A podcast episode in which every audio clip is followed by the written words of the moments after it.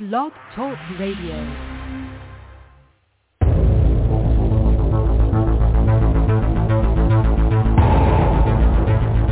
In the councils of government, we must guard against the acquisition of unwarranted influence, whether sought or unsought, by the military-industrial complex. In Dallas, Texas, three shots were fired at President Kennedy's motorcade in downtown Dallas. The first reports say that President Kennedy has been seriously wounded by this shooting. It is a big idea, a new world order. It was almost as if it were a planned implosion. It just pancaked. Either you are with us or you are with the terrorists.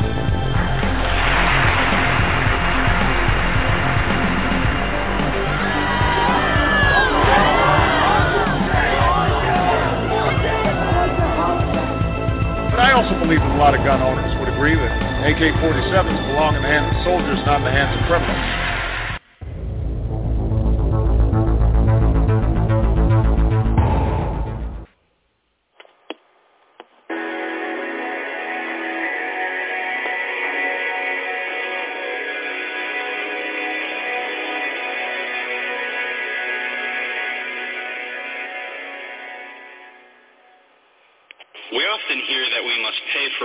Wrongdoings of our imperial past by submitting to massive immigration into our homeland.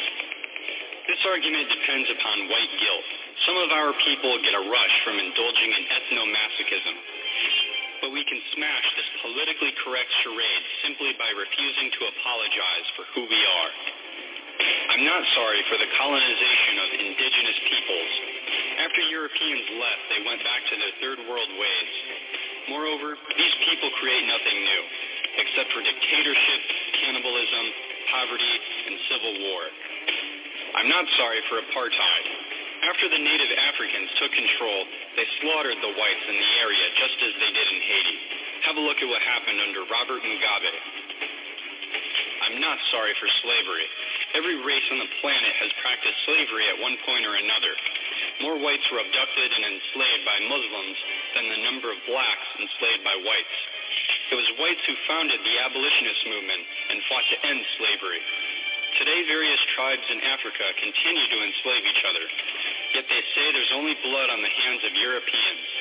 If anything, under white rule, third world countries had a higher standard of living than they could ever produce on their own. After we leave you to yourselves, what we build for you is destroyed. We are not dependent on you.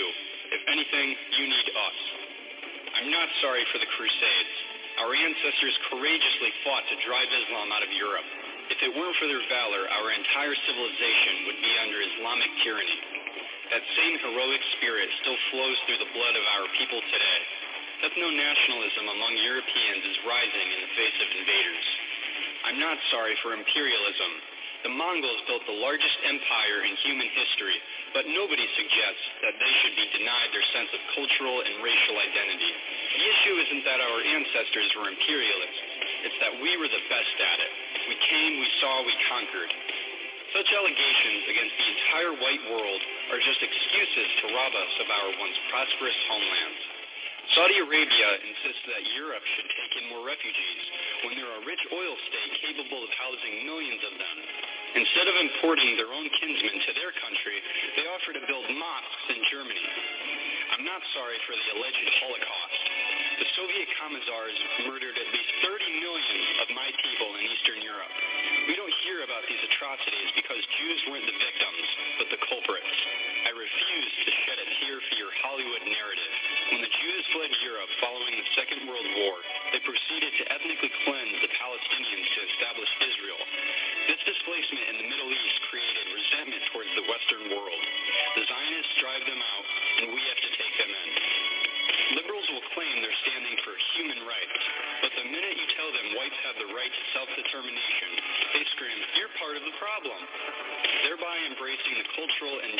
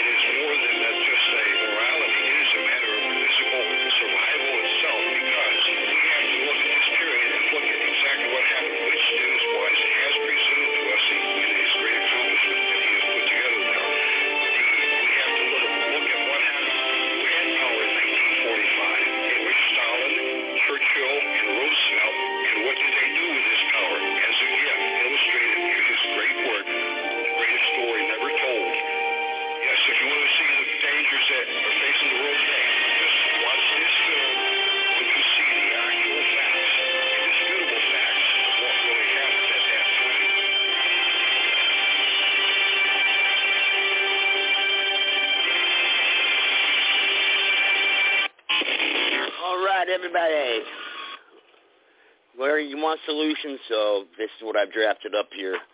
Is that this is what needs to be done, at least in my state, if if I was elected as the uh, in the public office that I'm running for.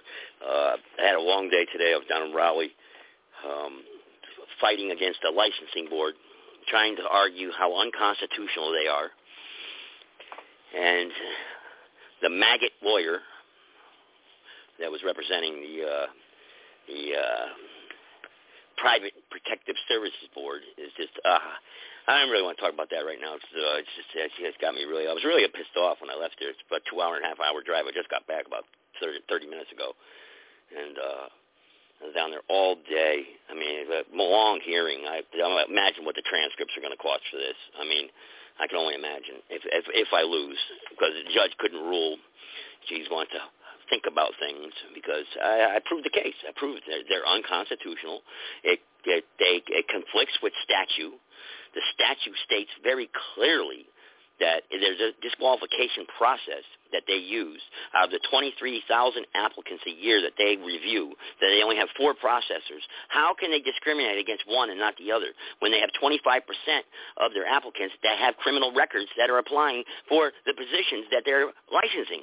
But yet they're going to disqualify a few, handpick those that they don't want, especially those conservatives or those like me who have run for public office on a Republican ticket.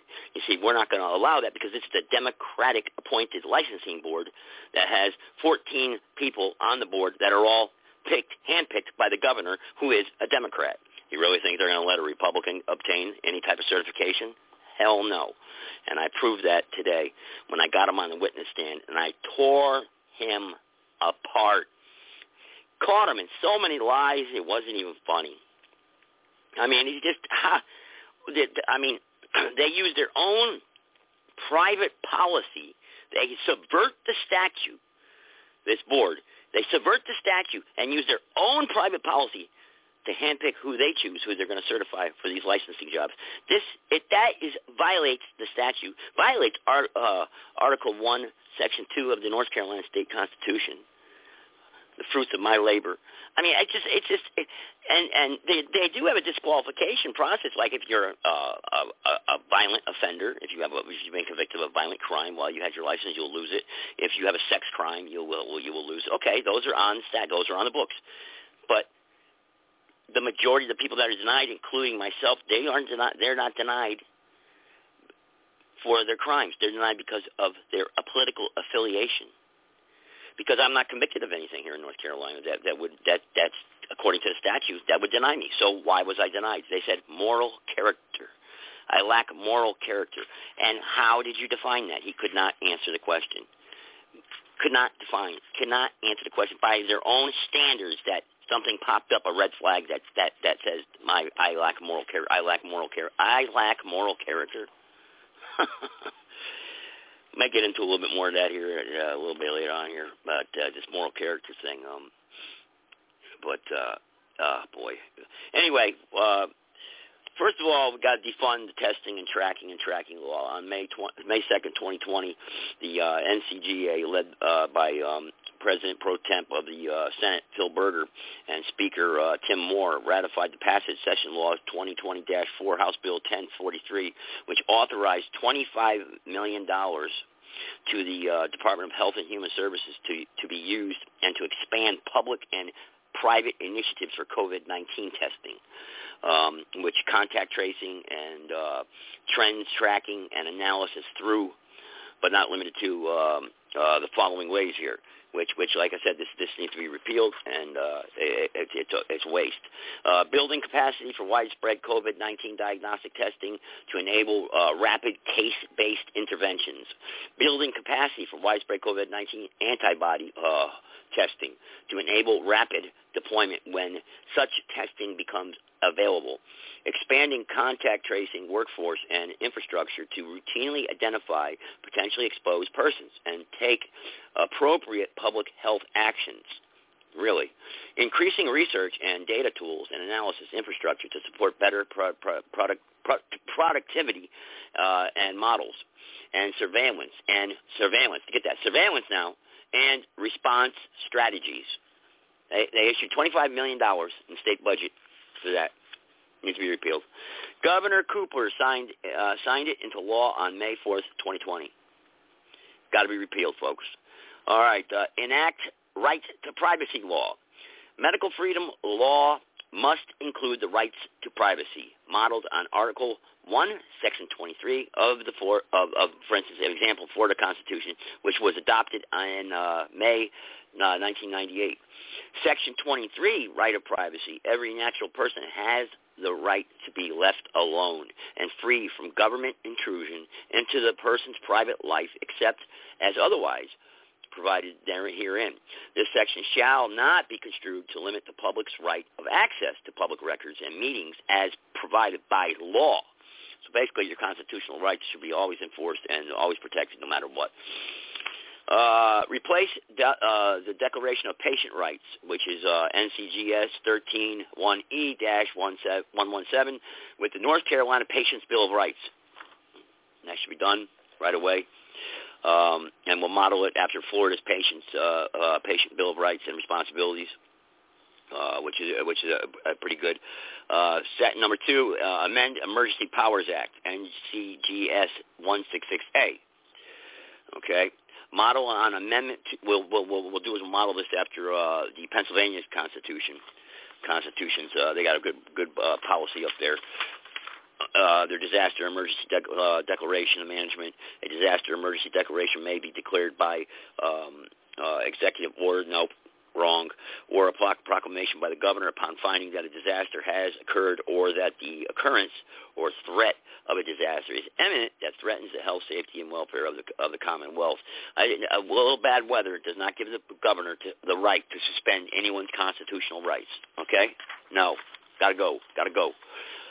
Um, in furtherance, each disaster emergency declaration issued by the governor under subsection A shall indicate the nature nature, each area threatened, and the conditions of the disaster, including whether the disaster is a natural disaster, military emergency, public health emergency, technological disaster, or other general emergency, or as defined by statute. The General Assembly shall by statute provide for the manner of for which in which each type of disaster enumerated under the subsection shall be managed.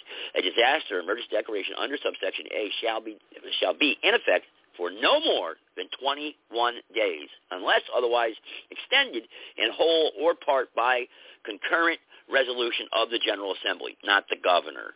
One man, one dictator, one king thinks he can rule the state.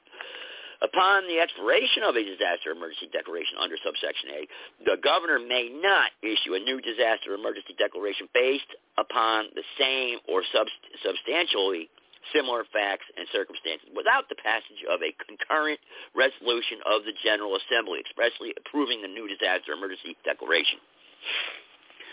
Law must include that no disaster emergency declaration by the state or local government shall violate the constitutional rights and civil liberties of individual citizens. That's it. That's right. Every, um, everyone, I'm sure, would agree with that. Those who, that don't, remember, those that sacrifice liberty for a little bit of security Does he deserve neither. Okay, number three, replace minor consent law, NC GS 90-21.5 as amended by Session Law 2021, uh, House Bill 96-110.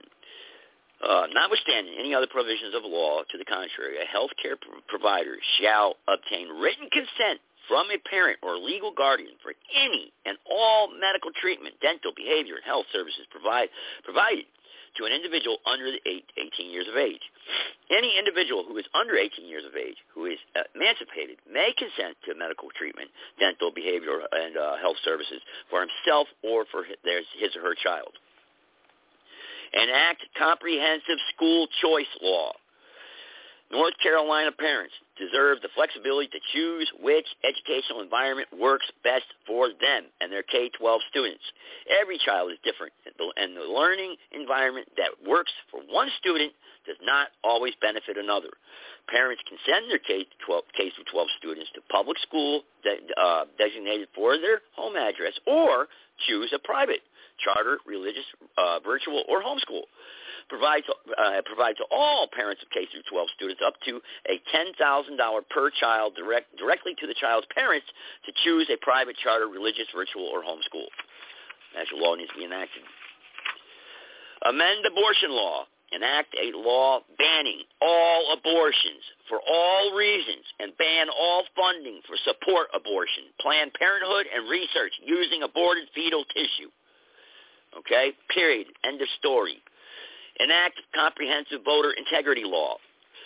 Law must include Chapter 163 of the North Carolina General Statutes is to be rewritten completely.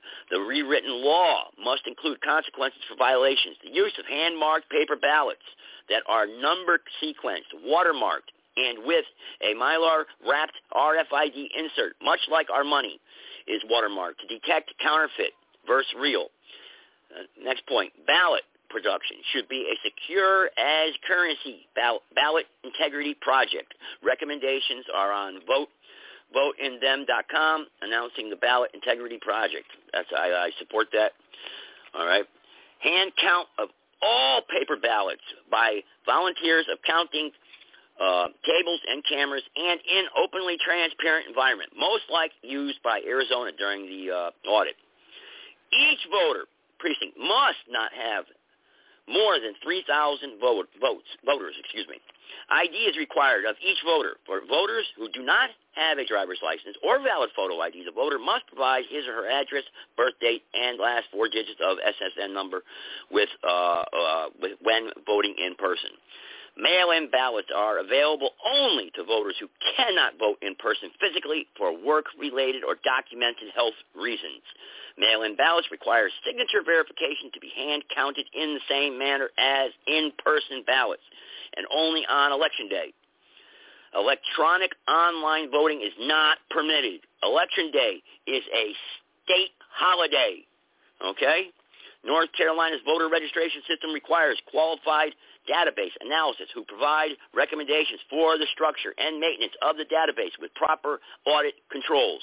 North Carolina voter registration is maintained at the county level in each county, self-contained computer system and backup, not at the state level. North Carolina voter registration and election data must not be stored in the cloud.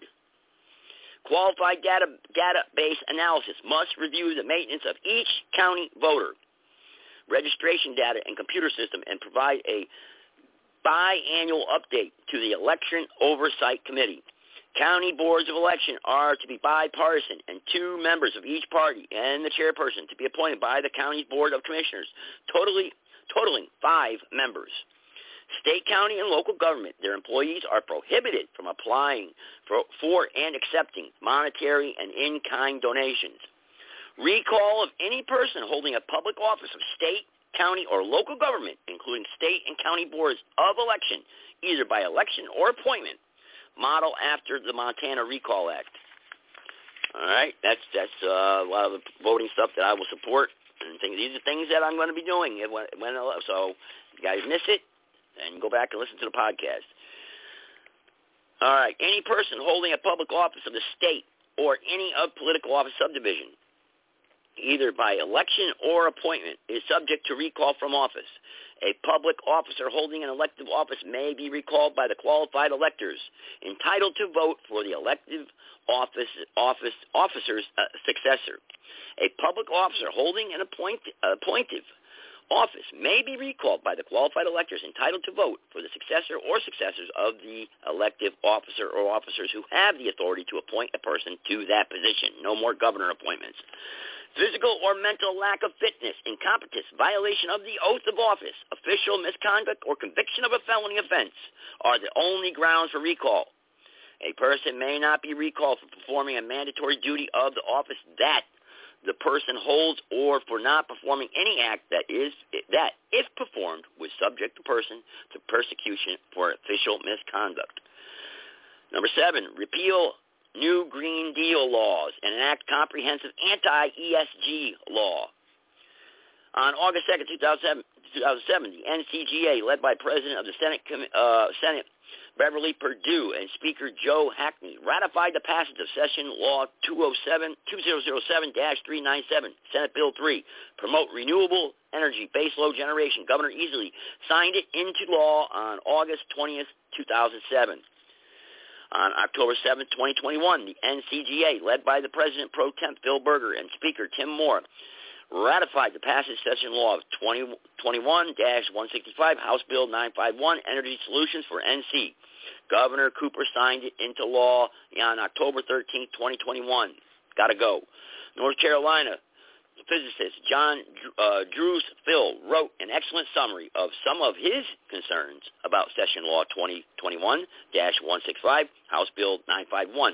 You can go to Election Integrity Info slash Energy HB 951, commentary PDF. Look it up. Enact comprehensive anti-ESG law. Enact a comprehensive anti-ESG law that prohibits banks and businesses from using social credit scores modeled after New Hampshire's bill HB 1469. And you want to look that up, you can go to uh, https legislation.ken.com nh text slash HB 14, uh, 1469 forward slash ID 2462053 if you want to look up what that's about. All right, next. There we go here. Uh, let's see here. Repeal Certificate of Need Con Law, NCGS Chapter 131E, Article 9.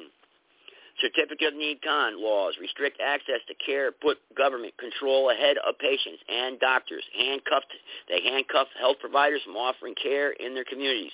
Increase health care costs by preventing competition, undermine the doctor-patient relationship, and add anxiety about the quality of care when we are most vulnerable.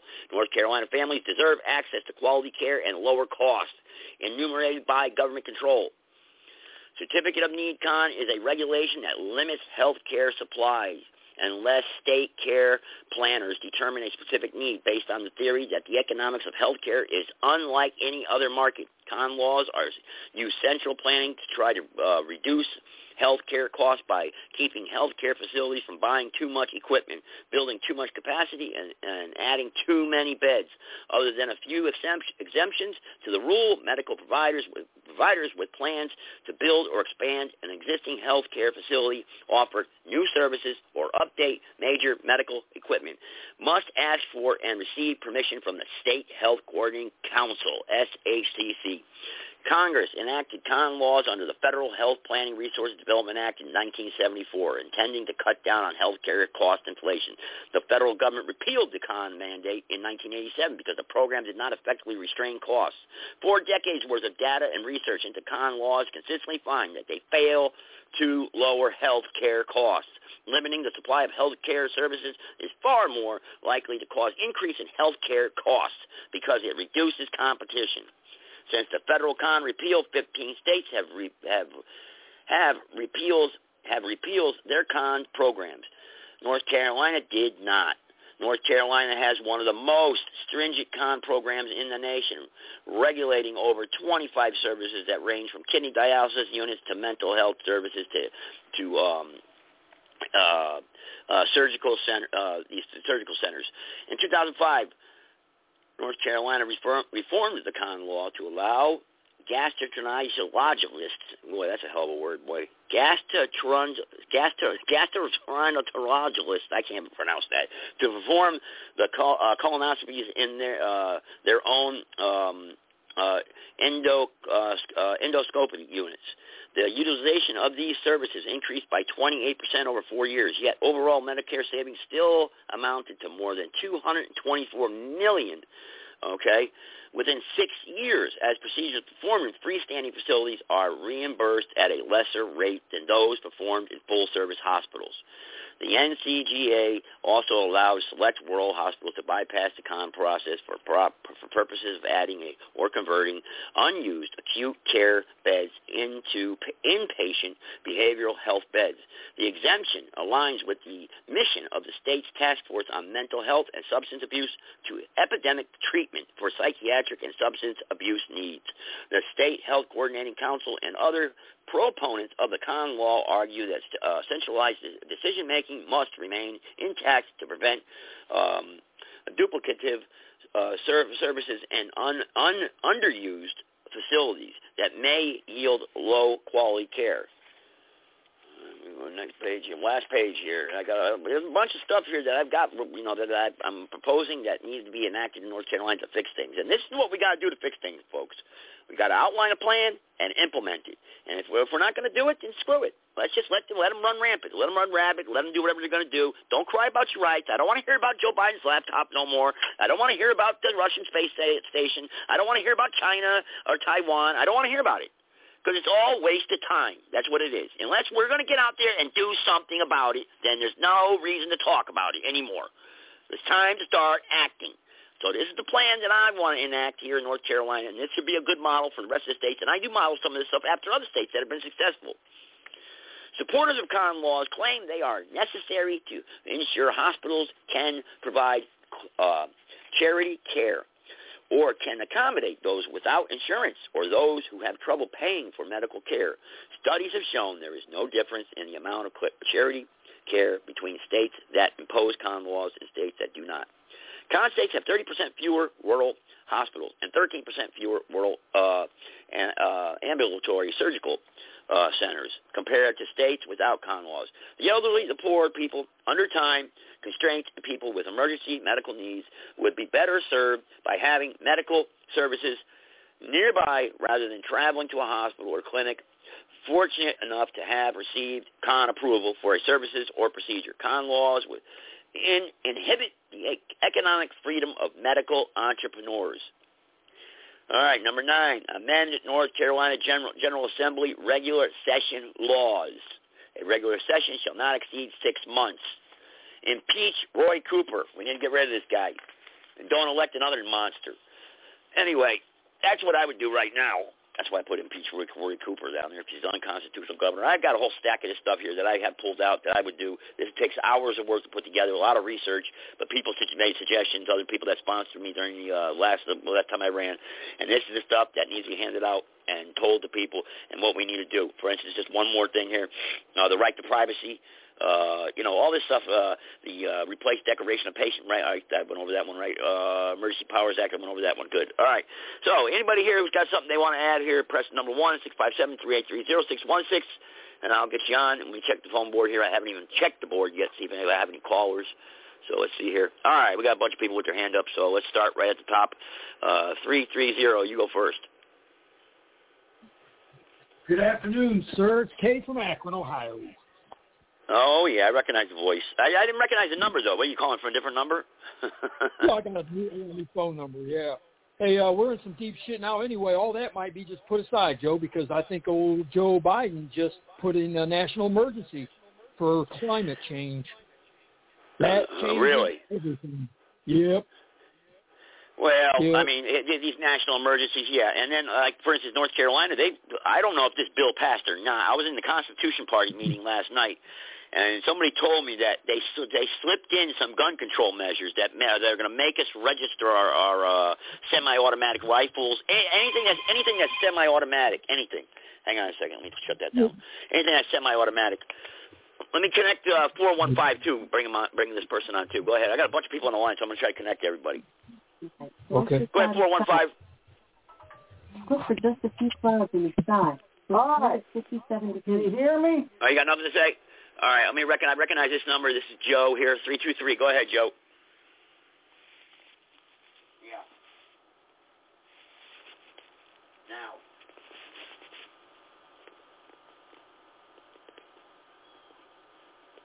All right. Okay. All right. Okay. All right.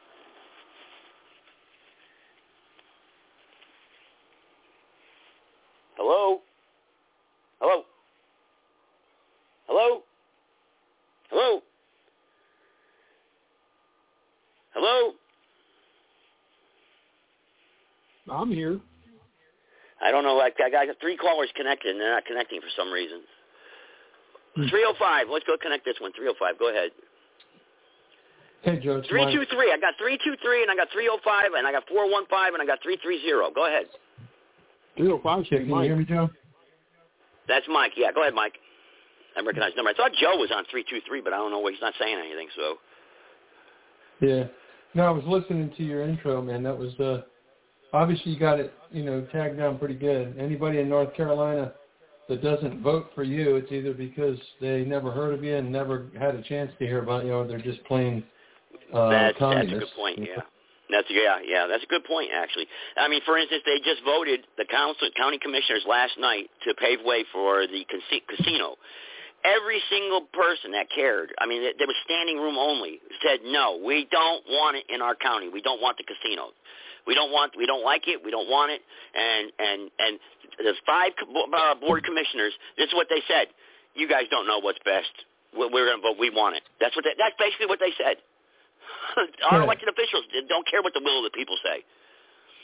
You know, that that's actually the concern that crossed my mind when you, you know, read a couple of those things you were reading about, you know, the governor not being able to make a decision that it should be a, a board or a committee. Even then, Yeah. you know, they're, they're all Even they're, then, they're, they're yeah. going to make sure that they have at least a majority of them that are on the side of of the agenda. You know. Yeah, yeah.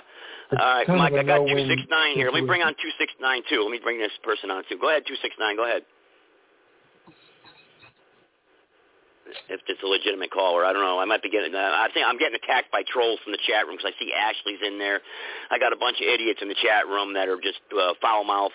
There, there's punks. There, you know, listen, you guys are a bunch of you're suckers, man. Look at you. Look at you uh, making fun of my son. Uh, let's see here. Uh, uh, you, you you can't think of nothing better to say. Like I said, I'll leave the porch light on for you anytime you want to come by. You'll never come by. When I go to the gym in the morning, you're never there. Okay, 8:30 in the morning. I work out at Gold's Gym every morning between 7:30 and 8:30. You're never there. None of you are ever there. The ones that are going to kick my ass. I, I wait all the time in the parking lot for at least a couple minutes, you know, and then then nothing happens. So I just walk in and go work out, you know, and then I wait and wait, wait. Nothing ever. I just but to be honest with you, I kind of let my guards down now. I don't even pay attention anymore, you know, because there's nobody's going to show up because you're a bunch of punks. Well, be careful. Go ahead, Mike. Be careful because yeah, be careful because that might since they are cowards, that might be what they're waiting for you to do is to let your guard down.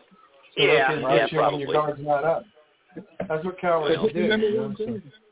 Just remember one thing. If it's going to happen, Mike, if it's going to happen, let it happen. You know, if anyone's going to do anything to me, they're going to do it anyway. Try it. Well, Right. Line up and pair. Who's this? All right, who what do we got here? Three two three. Who's three two three? Is that Joe? No. Area code three two three. I'm gonna I'm gonna mute you mute mute your then mute you then. All right. Uh, let's see here. All right, the two six nine. Go ahead. Let's see. You you hung up before. What do you want? Two six nine. Yeah, I support the casino, uh, even though it's an Indian casino run by the Long Feather. Uh, put in some blowjob room and he's all mobbed up, but I still want the casino. By the way, can I fuck Noah you got to in the admit, at least they're room? creative. Can I fuck Yeah. Noah in the blowjob room? Yeah, there you go. You got the yeah, there you go. That's all you think. You're obviously perverted. You're mental. You must be a closet homo. So you're probably one of those LGBTQ people or one of those I'm transvestites like that want you know. I am Right? like, I am like your Someone son, a gave it to homosexual. Are you are you a homosexual? Are you a Like homosexual? Noah, I I am a homosexual like Noah. Are you a homosexual? So you are a homosexual? Just like Noah, yes, sir. You, so you play with yourself in the basement all every day? I mean, is that what you do? No, Come on. I pick up whores like Brittany, and if she's not fucking black women, I will fuck her until you know she's got a dick. Unbelievable. Unbelievable. All right. Well, you know what, Joe? You know what, Yeah. Joe? That's the, that's precisely the problem. Is that the communists who have infiltrated and hijacked the United States of America have done a damn good job with all their media sources and everything else over the last, you know, 40, 50 years to just completely obliterate people's minds, turn them Yeah. stupid, turn them dumb, They turn think them it's funny. They think it's funny. godless. Yeah, Mike, Mike, we're in a serious, well, that's the serious thing. problem here. Yeah, no, don't I even We're mean, serious the problems. Are they communists or are they just from planet fucktard? I think they're just idiots. That's all. I mean, they, I don't know what their problems is. You know, I got a bunch of them on the board here, so I, I'm, I don't know which numbers which. They call in, they block their numbers, you know, or, the, or they spoof their caller ID. You know, so who knows? But uh, I, I just dropped. I got Mike and Cave. I know that. I got three two three. I don't know who that is. So let me see. Three two three. Go ahead. No, you scared? Three, three area code three two three. Do you know your area code? No. All right, probably not. All right, let's try this one then. Uh, let's see here, four one five. Go ahead, four one five. Go ahead. Go ahead. Yeah, uh, the guy who said he wanted to fuck Noah. Noah charges money for blowjobs. He learned it from his father. And that's what you want to call into a podcast show about. Your podcast show, yes. Yes, and this is Noah what you waited too all much day to do. Is this what you you waited your all son day to gay. do? This is what you waited all day to do. Negro uh, Sarge. Now you're picking on my callers. Well, you were the one who called him a filthy nigger. Come on. the stupefaction Why are you disguising of your voice? Well, This is I'm not America, disguising folks. my voice at all. You're not? What's your name? What's your name? Brad. Brad. couldn't think of it. Brad. Real quick, you couldn't think of a name. Brad. Wh- wh- where are you calling from, Brad? Oh, All right, all right. I'm gonna mute these guys. Let me mute these guys. And uh Mike, I'm gonna give you and Cave the floor. Go ahead. You guys got the floor. Go ahead. You guys can feed off of each other. I, I I know. I trust you guys. Well, Well, if Mike wants to listen to something, I got a you little something salute to say to- about. Go ahead, Mike. What's that? salute to you, dude.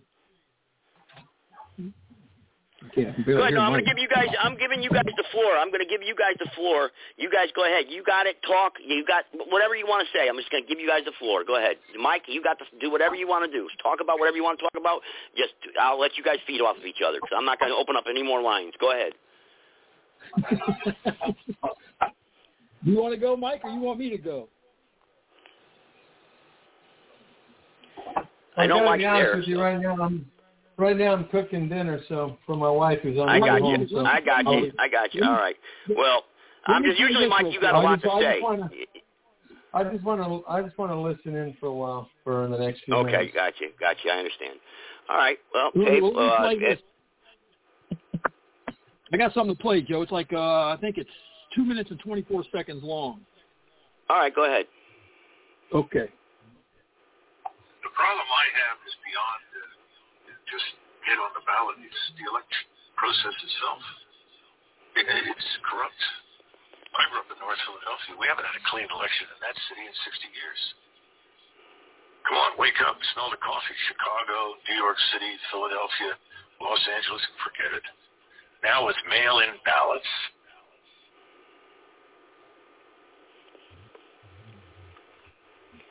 That's it, Dave. No, no, he's, he's, he's still, I didn't know if you were still there. Yeah, I'm still here. Okay. Oh no, no, he's going to play for me. Anyway, All right, I'll tell you what. I'm gonna play. I'm gonna play a documentary then. Well, all right, I'll play a documentary about this uh this uh, aftermath of uh, 9/11. Let me play that for you guys, okay? Two decades after 9/11, in Afghanistan, America's devastating defeat, The Taliban have taken control of the nation. and at home, distrust and division. Four the decisions, the mistakes, the consequences. Now, drawing on years of reporting, America after 9/11. This program contains graphic imagery. Viewer discretion is advised. If you're just joining us, you probably already know the World Trade Center towers, the Twin Towers, the New York landmarks have collapsed and are gone. 9/11. This is huge. This is huge. America attacked.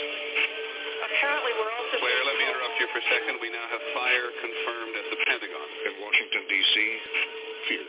The State Department has now been evacuated. The White House has been evacuated. The Capitol has been evacuated. Not the place to be. The U.S. Capitol, a target. the American public was really not prepared for the idea of an attack on American soil. It is surrealistic, but at the same time, it is one of the darkest days in America. When 9/11 happened, I think it was very easy for people to understand, even at that moment, that we were embarking upon a new era in American history.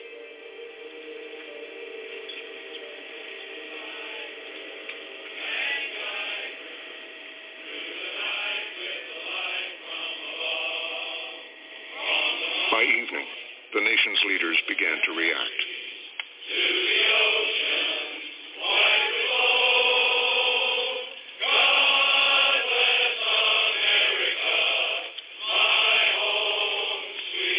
It is almost impossible to imagine that sort of scene occurring today with members from both sides of the aisle coming together in song, putting country over party at a moment of crisis. Are prominent Republicans and prominent Democrats.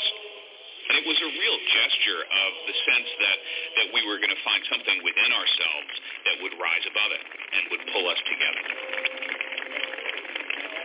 After September 11th, we all are willing to go to war as one against this yet to be seen enemy that is so far away from us. We had a great sense of mission at the time. The American people had a great sense of patriotism. We experienced domestic unity like we never experienced before. But in America's response to 9/11, through three presidencies, a chain of unintended consequences, growing anger, mistrust, division, and ultimately the capital, again a target.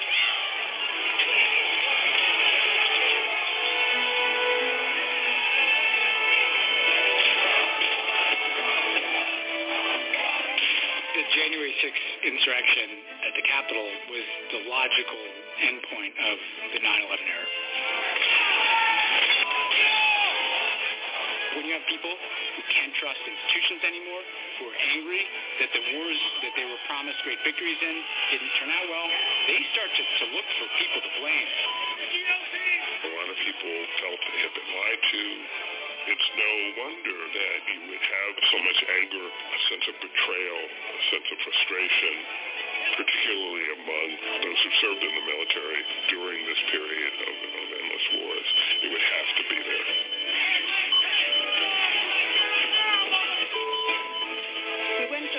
Iraq and Afghanistan to change those societies, to make them more like us. We had great faith in democracy. And yet 20 years later, when you look at where America is today, it's almost as if America has become more like them. Who are we? And what do we want to do as a nation? That question too simply on 9-11. We're the good guys. And 20 years later, we found out that we are the enemy. That the biggest national security threat facing the United States is internal. And it has grown partly as a result of American leadership failures over the last 20 years since 9-11.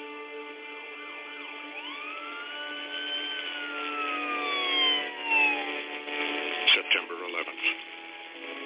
It was a tragedy that changed everything. In the aftermath, American presidents were called to action, leading the country through decades of conflict that left a legacy few foresaw. Values compromised.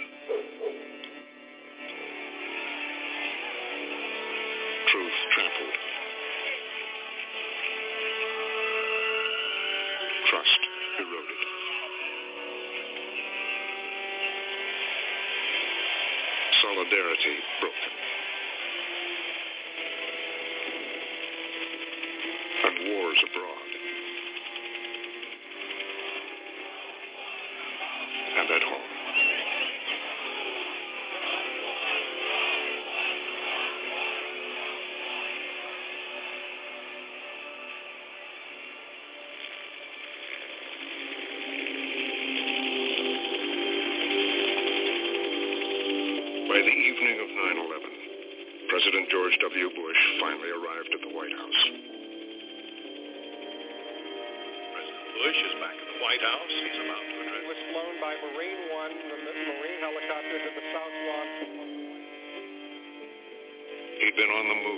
He'd been told about the attack that morning.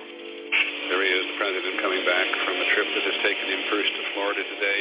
I whispered into his right ear, a second plane hit the second tower. America is under attack.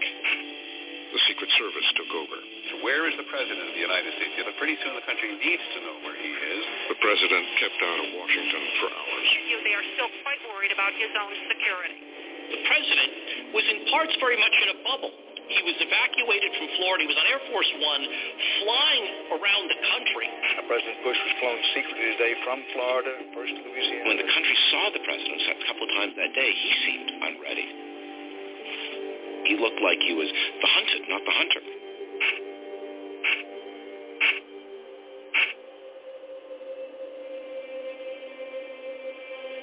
Nearly 3,000 people were dead. In the days ahead, Bush would be haunted by the question of what he could have done to prevent it. Remember, it was the worst terrorist attack ever on the United States, and it happened on his watch. As president, you do feel a certain responsibility when something as serious as that happens while you're the commander-in-chief. The president now uh, just a few moments away from addressing the nation from the Oval Office. George W. Bush, live in the White House, about to make his comments. That night, the nation waited to hear from him. Well, it's critical time for him. The nation is being tested. The new president is being tested as well. He would lay out a stark vision of the new world after 9-11. Now we go to the Oval Office and President Bush. America was targeted for attack because we're the brightest beacon for freedom and opportunity in the world. And no one will keep that light from shining. Today our nation saw evil, the very worst of human nature. George Bush, in his mind, I think, did understand that something very evil had happened. And it had happened. It was an evil act, 9-11. It killed thousands of civilians. Tonight I ask for your prayers for all those who grieve. And I pray they will be comforted by a power greater than any of us, spoken through the ages in Psalm 23. Even though I walk through the valley of the shadow of death, I fear no evil, for you are with me. But once you define yourself as good and the other side as bad, it's a slippery slope because you start thinking anything you do for your cause is good. And we wound up doing some very evil things in the name of goodness. All right. Sad day. In those early days, around the world, the lines between good and evil seemed clear.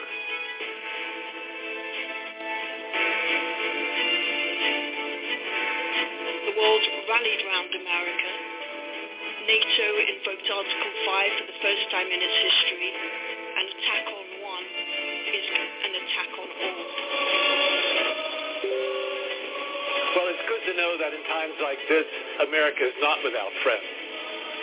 And even in parts of the Muslim world, a real outward expression of, of um, pain and sympathy for the United States. God bless you.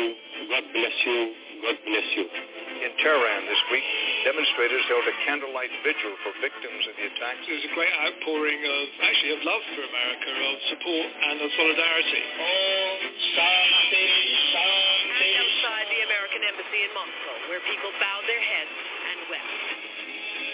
The Americans had been attacked. There was no excuse, no explanation possible, and the world, in a sense, was on revenge mode. Uh, we had to kill the murderers. The CIA knew the culprit. They told the president it was Saudi extremist Osama bin Laden, the founder of the Islamic militant group Al-Qaeda. We had been projecting a spectacular attack by Al-Qaeda. Here it was. We had the names of some of the people involved that we recognized. They were Al-Qaeda. Bin Laden was operating out of Afghanistan. The CIA said they could use their fast attack forces to take him out. We spent years working on this stuff.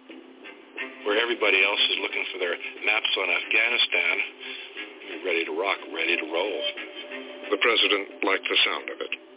The CIA's director of counterterrorism, Cofer Black, would take the lead and set the tone for what was to come.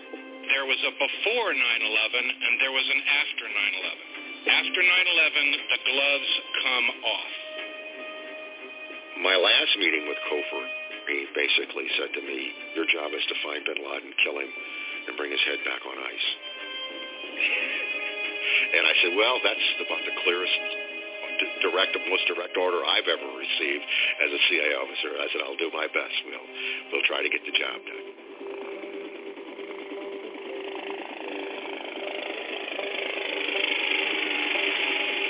Two weeks after the 9-11 attack, the small CIA strike force arrived in Afghanistan. They needed to deal with the extremists in charge of the country and harboring bin Laden, the Taliban. My team seven officers, including myself and three air crew, flew in on the 26th of September. When I began to distribute money, uh, $200,000 here, 250000 for this, I think they, was, they were convinced that we, we were sincere. The American dollars bought the cooperation of the Taliban's enemies, rival militias and warlords. Remember immediately realizing the horrific choice that was being made. We got into business right away with the warlords who had been running and ruining Afghanistan for many years. These were brutal killers, uh, and they were up against the Taliban, which were also brutal killers. Devastating American air bombardments did their part to weaken the Taliban. We dropped these massive bombs called daisy cutters on Taliban troop positions in the northern part of the country, essentially let Afghan forces to rise up in different parts of the country uh, and, and, and push out the, the Taliban regime. Within weeks, the Taliban had been driven from the capital city, Kabul. There's jubilation in the cities that we have liberated. Sooner Al-Qaeda is brought to justice, the sooner Afghanistan will return to normal. But for all the celebrating, the truth was that the CIA's primary target, Osama bin Laden, had vanished. The mastermind of 9-11 was believed to be hiding in the mountain stronghold of Tora Bora. A small contingent of American forces joined Afghan fighters there. Those of us on the ground, you know, a few dozen international reporters, we far outnumbered the number of American uh, special forces and, and CIA who were on the ground there.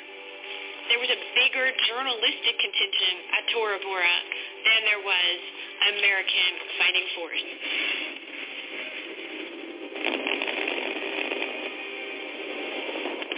U.S. and Allied forces bombed Tora Bora, but couldn't get bin Laden. The CIA team leader wanted hundreds of U.S. special forces on the ground. I asked for, you know, ground support, and I knew that we needed U.S. Rangers. The longer we waited, the further he fell back to the border. The military did not send in the reinforcements. It was a catastrophic mistake because of miscommunication, some bureaucratic infighting. The most elite of U.S. troops weren't dispatched there. We didn't send in the Navy SEALs or the Army's Delta Force. Bin Laden and his besieged al-Qaeda forces slipped over the border to Pakistan. An early and ominous sign that the war would not be so easy. The fact that he was allowed to survive, the fact that he could then claim to have escaped the most technologically advanced military in the history of mankind, fed into a defeated organization's narrative that served to breathe new life into them and enabled them to survive Operation Enduring Freedom, the defeat of the Taliban and the routing of al-Qaeda. With bin Laden still on the run and Afghanistan in tatters, a new reality set in. America was now embroiled in a country ravaged by years of war.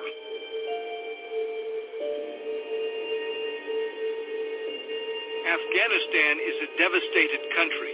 Many of the buildings in the capital, Kabul, have been destroyed. The women and men of Afghanistan, all of them are suffering right now. Their faces out of a Dickens novel, many without shoes and socks. Terrorist car bomb left a square in downtown Kabul a bloody shambles, at least 15 dead. Fears remain that the Afghan people's suffering is far from over. President Bush and the presidents that followed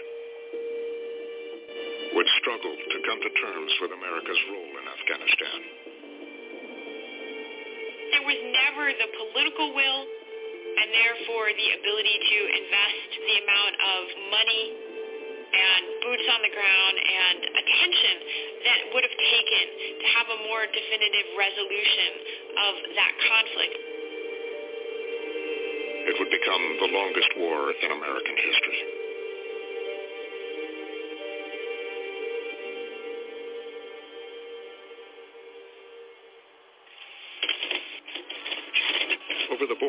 Pakistan, bin Laden seized the moment, distributing videos, taunting the Americans. When Osama bin Laden talked about 9-11, he sometimes said that the purpose of it was a strategy that he called death by a thousand cuts. أيها الشعب الأمريكي حديثي هذا لكم عن الطريقة المثلى لتجنب منهات أخرى by which he meant it was not just the symbolic power of taking down the World Trade Center. It was also the beginning of a process, of a cascade of events that would ultimately lead the United States on its own, through its own decisions, to do a series of things that would, in the end, weaken the United States rather than strong, rather than strengthen it. That was bin Laden's idea. It is a somber time for this country. The U.S. government has received intelligence that more attacks against Americans may be imminent. There's the possibility that Osama bin Laden may be trying to get nuclear weapons. Osama bin Laden may be closer to building a crude radiological bomb than anyone realized. Disturbing news from Boca Raton, Florida. Another anthrax case, this one in New York. In the weeks after 9-11, fear gripped America. Anthrax anxiety has become a plague of its own. Fears over anthrax spread to Washington. People forget, but within a month after 9-11, we were worried about anthrax attacks. They will not take this country down. And we feared then that uh, terrorist groups have tried to get not just biological and chemical weapons, but even nuclear weapons. We don't understand what might happen, and we certainly don't know what to do about it. During President Bush's daily briefing, the head of the CIA, George Tenet, delivered the incoming threats. Every single morning, the president and the top leadership are waking up to a drumbeat of new possible threats, day in and day out, week in and week out, month in and month out. The vice president, Dick Cheney, watched over an encrypted video link, often hidden in what was called a secure, undisclosed location. This was Cheney's nightmare come true. He'd been getting ready for doomsday for years and thought a lot about it. And then on 9-11, it seemed like it was almost coming true. He felt sort of death was stalking him. He kept a gas mask and a hazmat suit um, in a bag in the back seat. Cheney obsessed over the threats, the danger, and the need to act. What 9-11 did was really replace the ideals that we professed in terms of democracy and in terms of uh, moderation and restraint with a single impulse, survival. And everything else that was done that was contrary to that was thought to be a kind of effete, liberal, wishy-washy, romantic sentiment. The president had said the war on terror was a struggle between good and evil.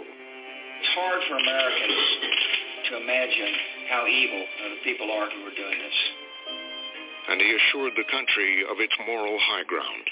We're a nation of strong values, and we value life.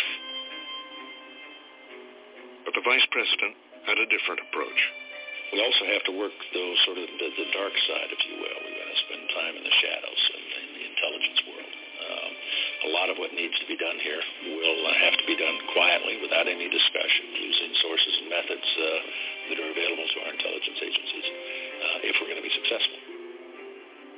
You have these clashing impulses of how do we hold the moral high ground and leverage that in this global struggle versus the people who at the price of being tough against the enemy, such a terrible enemy, were willing to do things that could end up sacrificing that moral high ground and faithfully compromise America's position in the world. Cheney's dark side approach would be put into action in Afghanistan.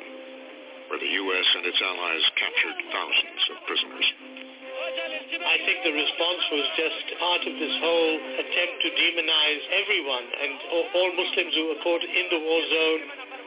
So there was a lot of false jailing and capture and jailing of um, uh, of people who may have been sympathetic to Al Qaeda but had nothing to do with Al Qaeda.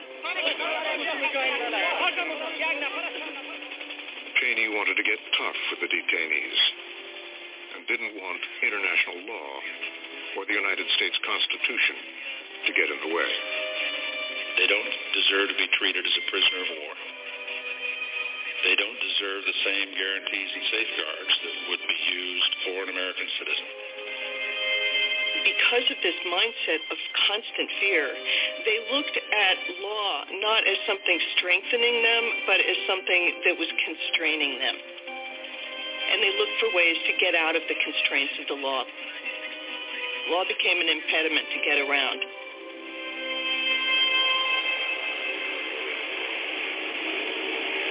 They took the prisoners 8,000 miles from Afghanistan to the American naval base on an isolated corner of Cuba, Guantanamo Bay.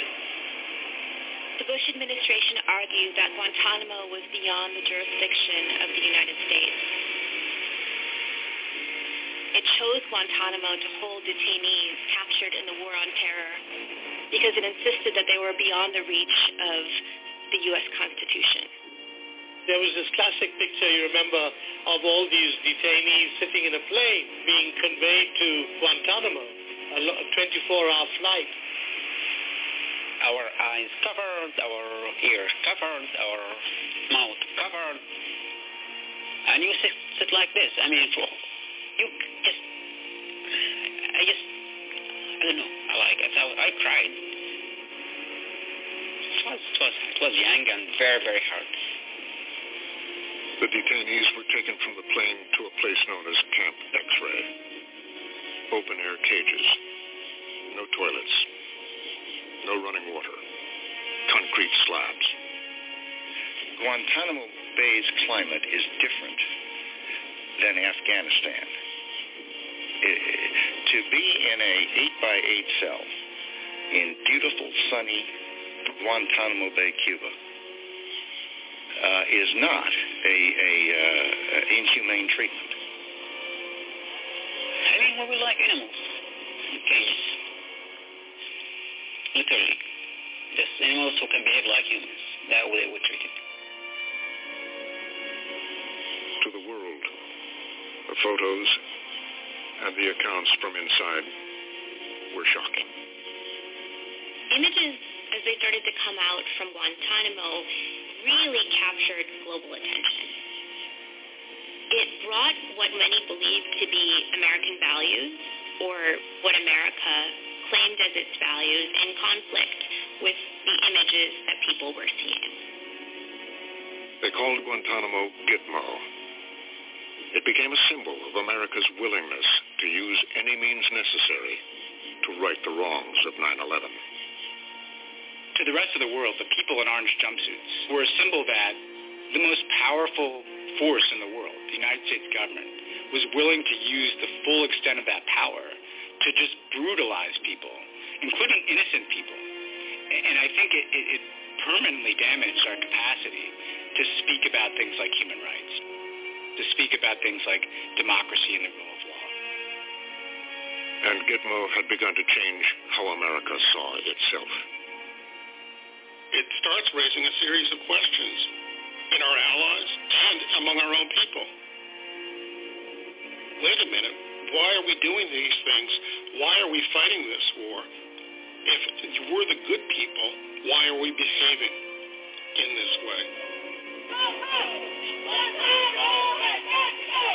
Complaints over the treatment of the detainees is growing overseas and here at home.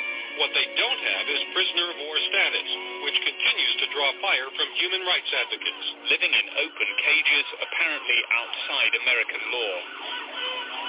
Even as the outrage was growing, Vice President Cheney pushed the president to go even further. This time, it would be carried out in secret. The torture of detainees to get intelligence.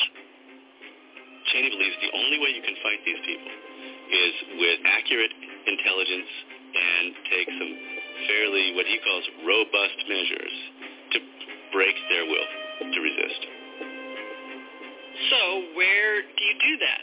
And how do you do it? You keep it secret from the Justice Department. You keep it overseas in countries that agree to keep it secret. You build these things with CIA money so that nobody knows this is going on except vaguely the president and, of course, the people in the CIA. They would test the secret program on Abu Zubaydah, suspected of running a terrorist training camp. His story was revealed when the United States Senate issued what was known as the Torture Report in 2014. At approximately 6.20 p.m., Abu Zubaydah was waterboarded for the first time. Zubaydah's personal drawings illustrate his story. Over a two and a half hour period, Abu Zubaydah coughed, vomited, and had involuntary spasms of the torso and extremities. He described it to the Red Cross, and uh, he can't breathe, uh, and he's beginning to drown.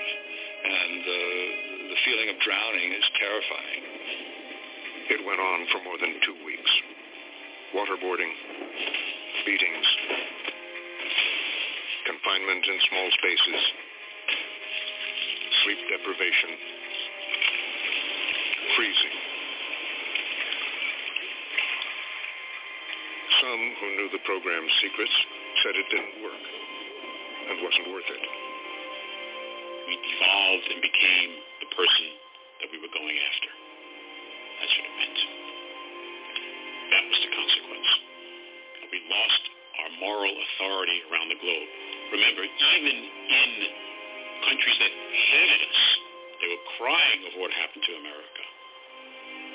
And we squandered it. What a waste. What a waste. What a waste.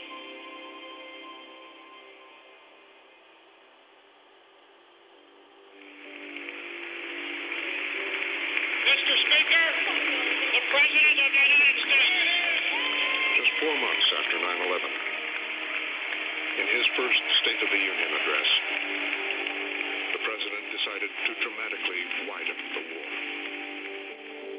North Korea is a regime arming with missiles and weapons of mass destruction. Iran aggressively pursues these weapons and exports terror. Iraq continues to flaunt its hostility toward America and to support terror. When you do hear that, you perk up and it's kind of surprising because here you had President of the United States uh, addressing Congress and then naming these countries and putting them, lumping them together as this axis of evil. States like these and their terrorist allies constitute an axis of evil, arming to threaten the peace of the world. For a Frenchman, uh, the speech about the axis of evil uh, is simply impossible to understand. You know, it's really coming from another world for us. We said axis of evil. What does it mean, you know? I will not wait on events while dangers gather. I will not stand by as peril draws closer and closer. The United States of America will not permit the world's most dangerous regimes to threaten us with the world's most destructive weapons.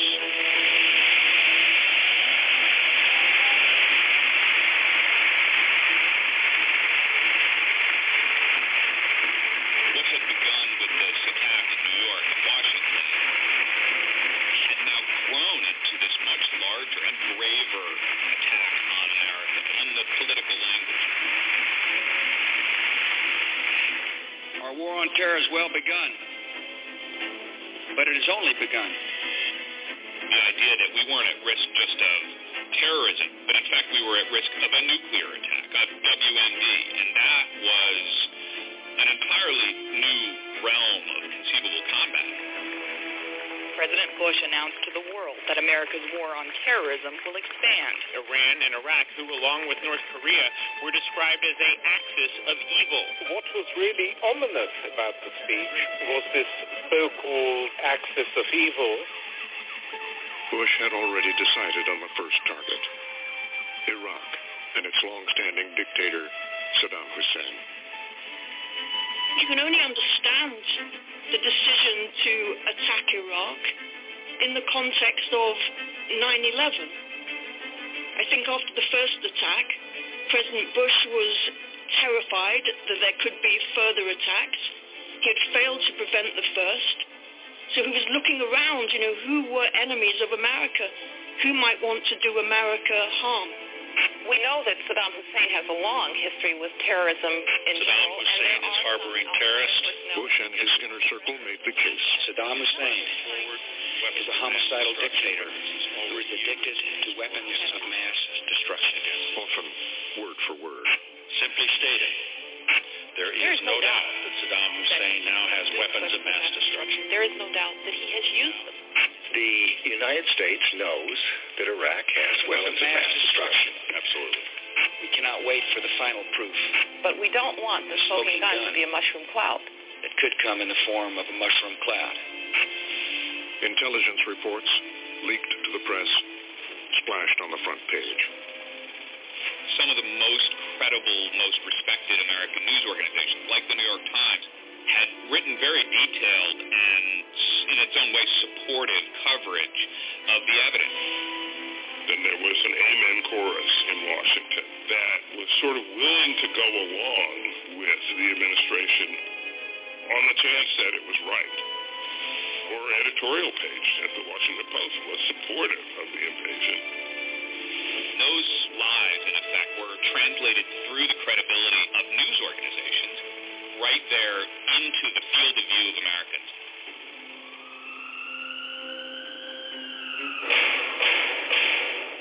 In Congress, prominent Democrats also lined up behind Bush, echoing the threat of WMD. Saddam Hussein has worked to rebuild his chemical and biological weapons stock, his missile delivery capability, and his nuclear program.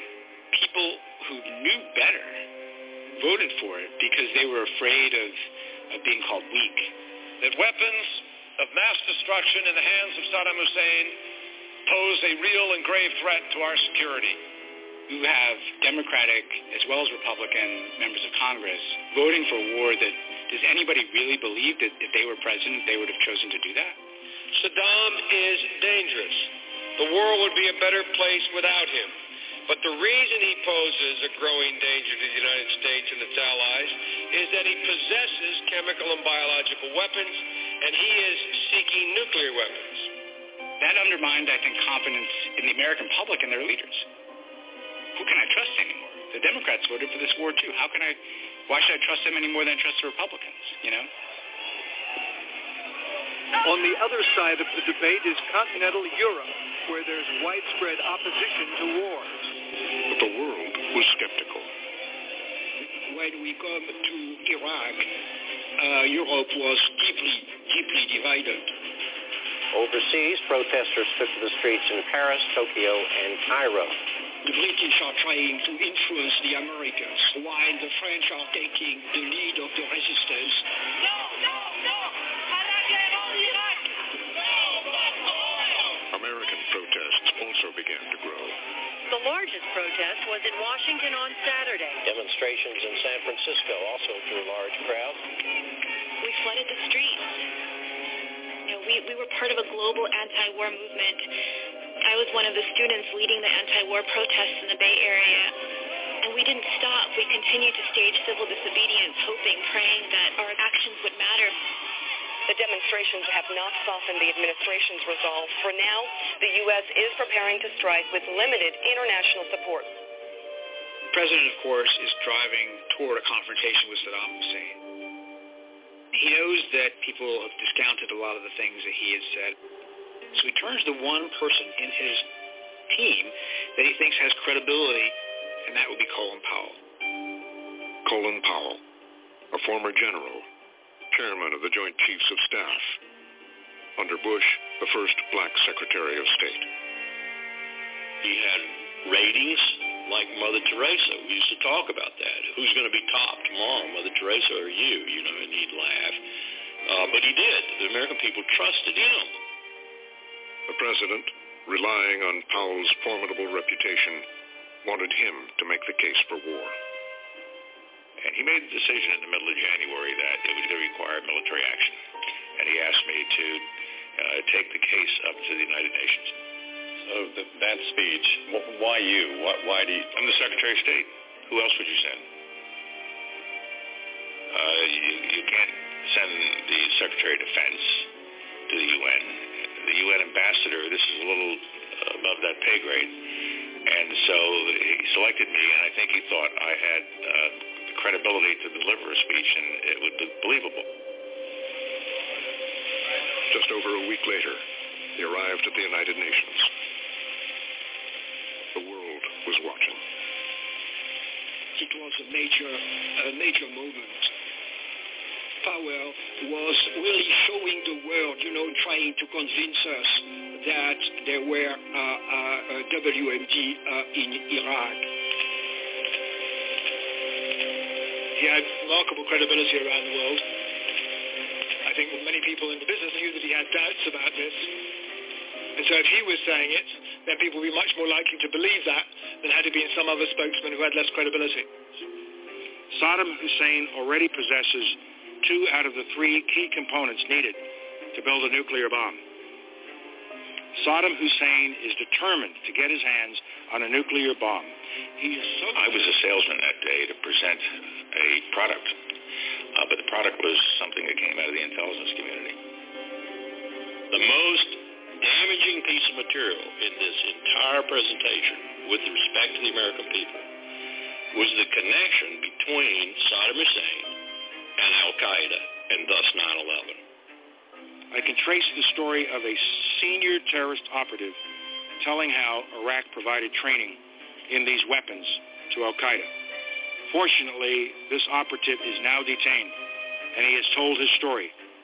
I later found out the Al-Qaeda operative was Sheikh al-Libi, that he was tortured by the Egyptians well before this time, that the information he had revealed he himself had recanted within a week. And so this most powerful moment in his presentation, probably the most influential moment with the American people, was a complete fabrication, really. Leaving Saddam Hussein in possession of weapons of mass destruction for even after Powell's performance, the UN was unconvinced. September 11th. Bush would put together his own war coalition. At this hour, American and coalition forces are in the early stages of military operations to disarm Iraq, to free its people, and to defend the world from grave danger. After the invasion, the first mission, find the WMD. The troops spread out.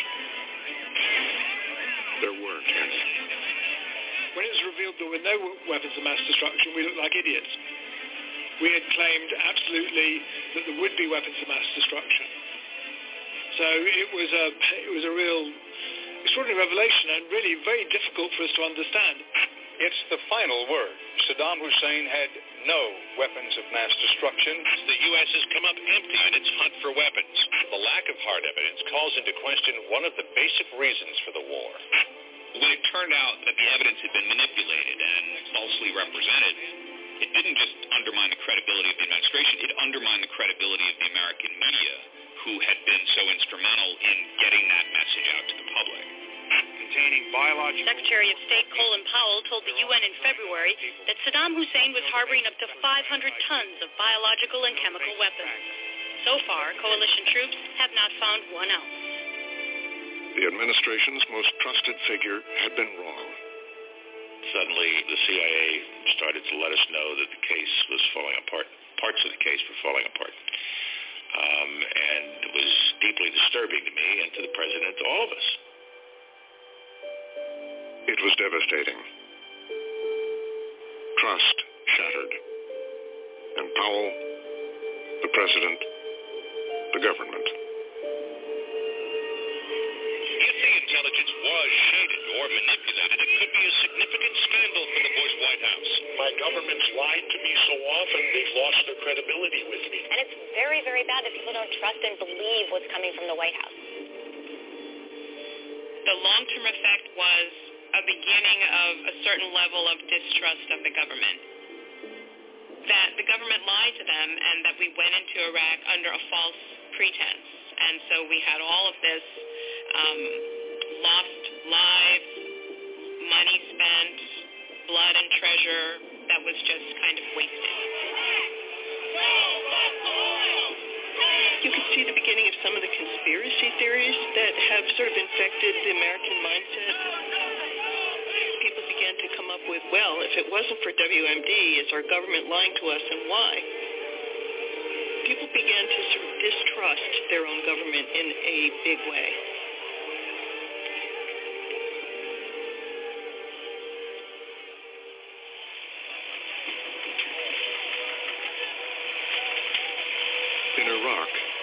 At the very beginning, it looked a lot like victory.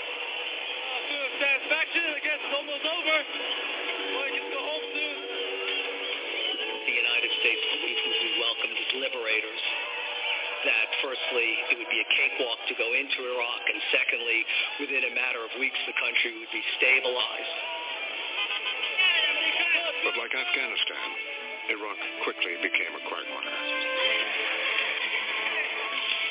We watched as the statue fell on April 9th. By April 10th, we woke up in the morning and the university was being looted.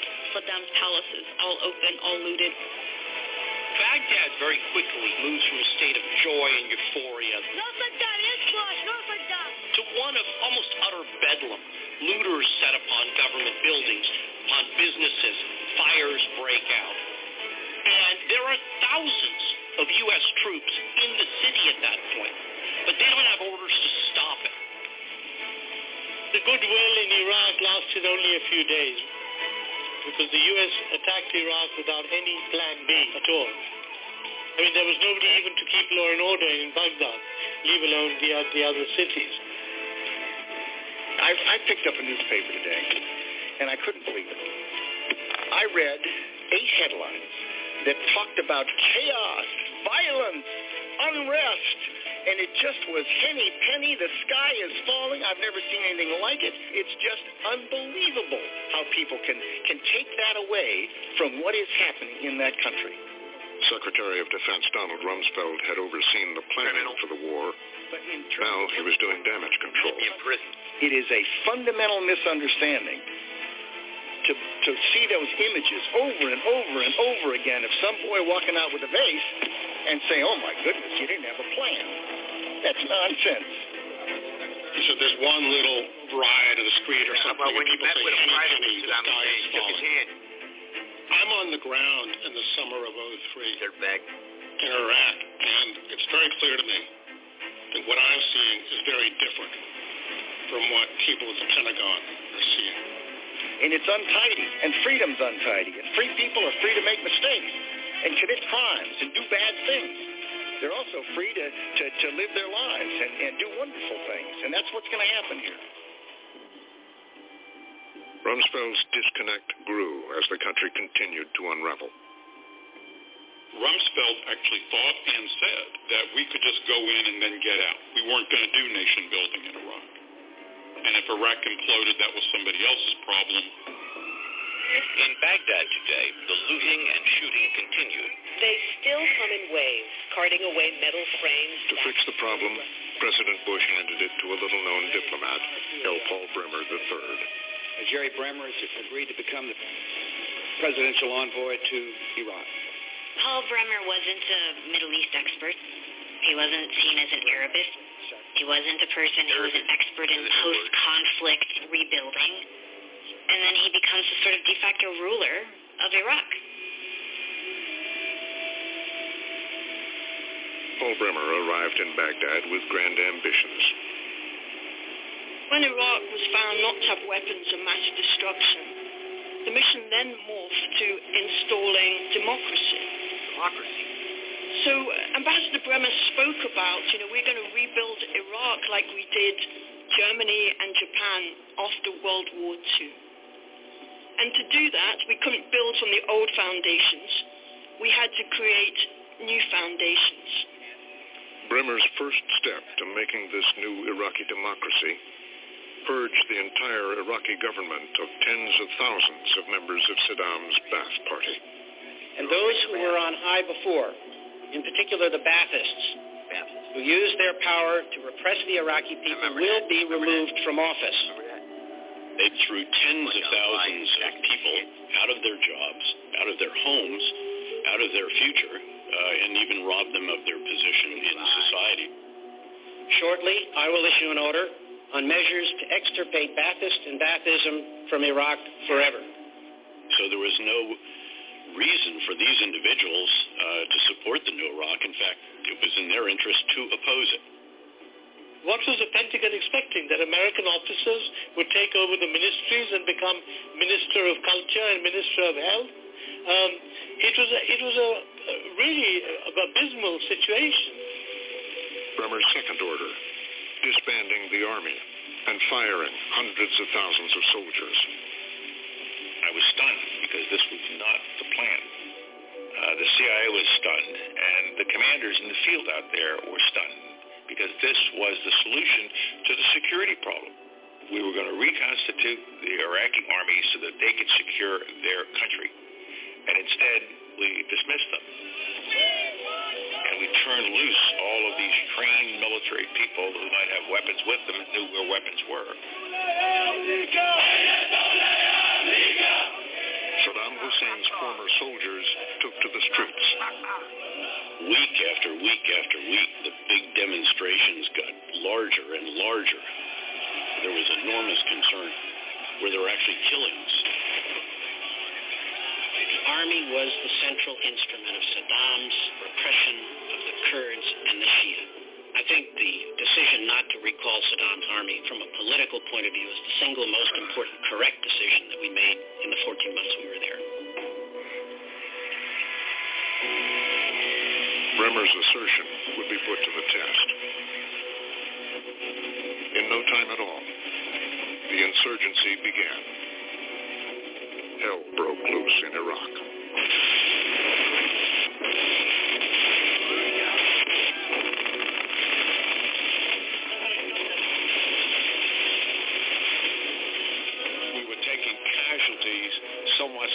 Systematically every week, and then it began to be almost every day. And we were very slow to come to the recognition that we really did have an insurgency on our hands. Jack, Jack. It all ramped up. The insurgency and the denials. In Iraq, difficult work remains. They're making progress against the dead enders who are harassing coalition forces. The fact is, that most of Iraq today is relatively stable. The remnants of the thugs and crooks that looted their country and oppressed their country will be rooted out and they will be taken care of. There are some who uh, feel like that you know the conditions are such that they can attack us there. The answer is bring them on. We got the force necessary to deal with the security situation. The war was driven by vengeance and idealism. The vengeance part of it was the attempt to eliminate the people whom George W. Bush referred to as the quote-unquote evildoers. Uh, and the idealism was the idea that these places could be remade as Western-style democracies. That doing so would be relatively straightforward and almost easy. All of those ideas are naive. There's a naivete implicit in all of that.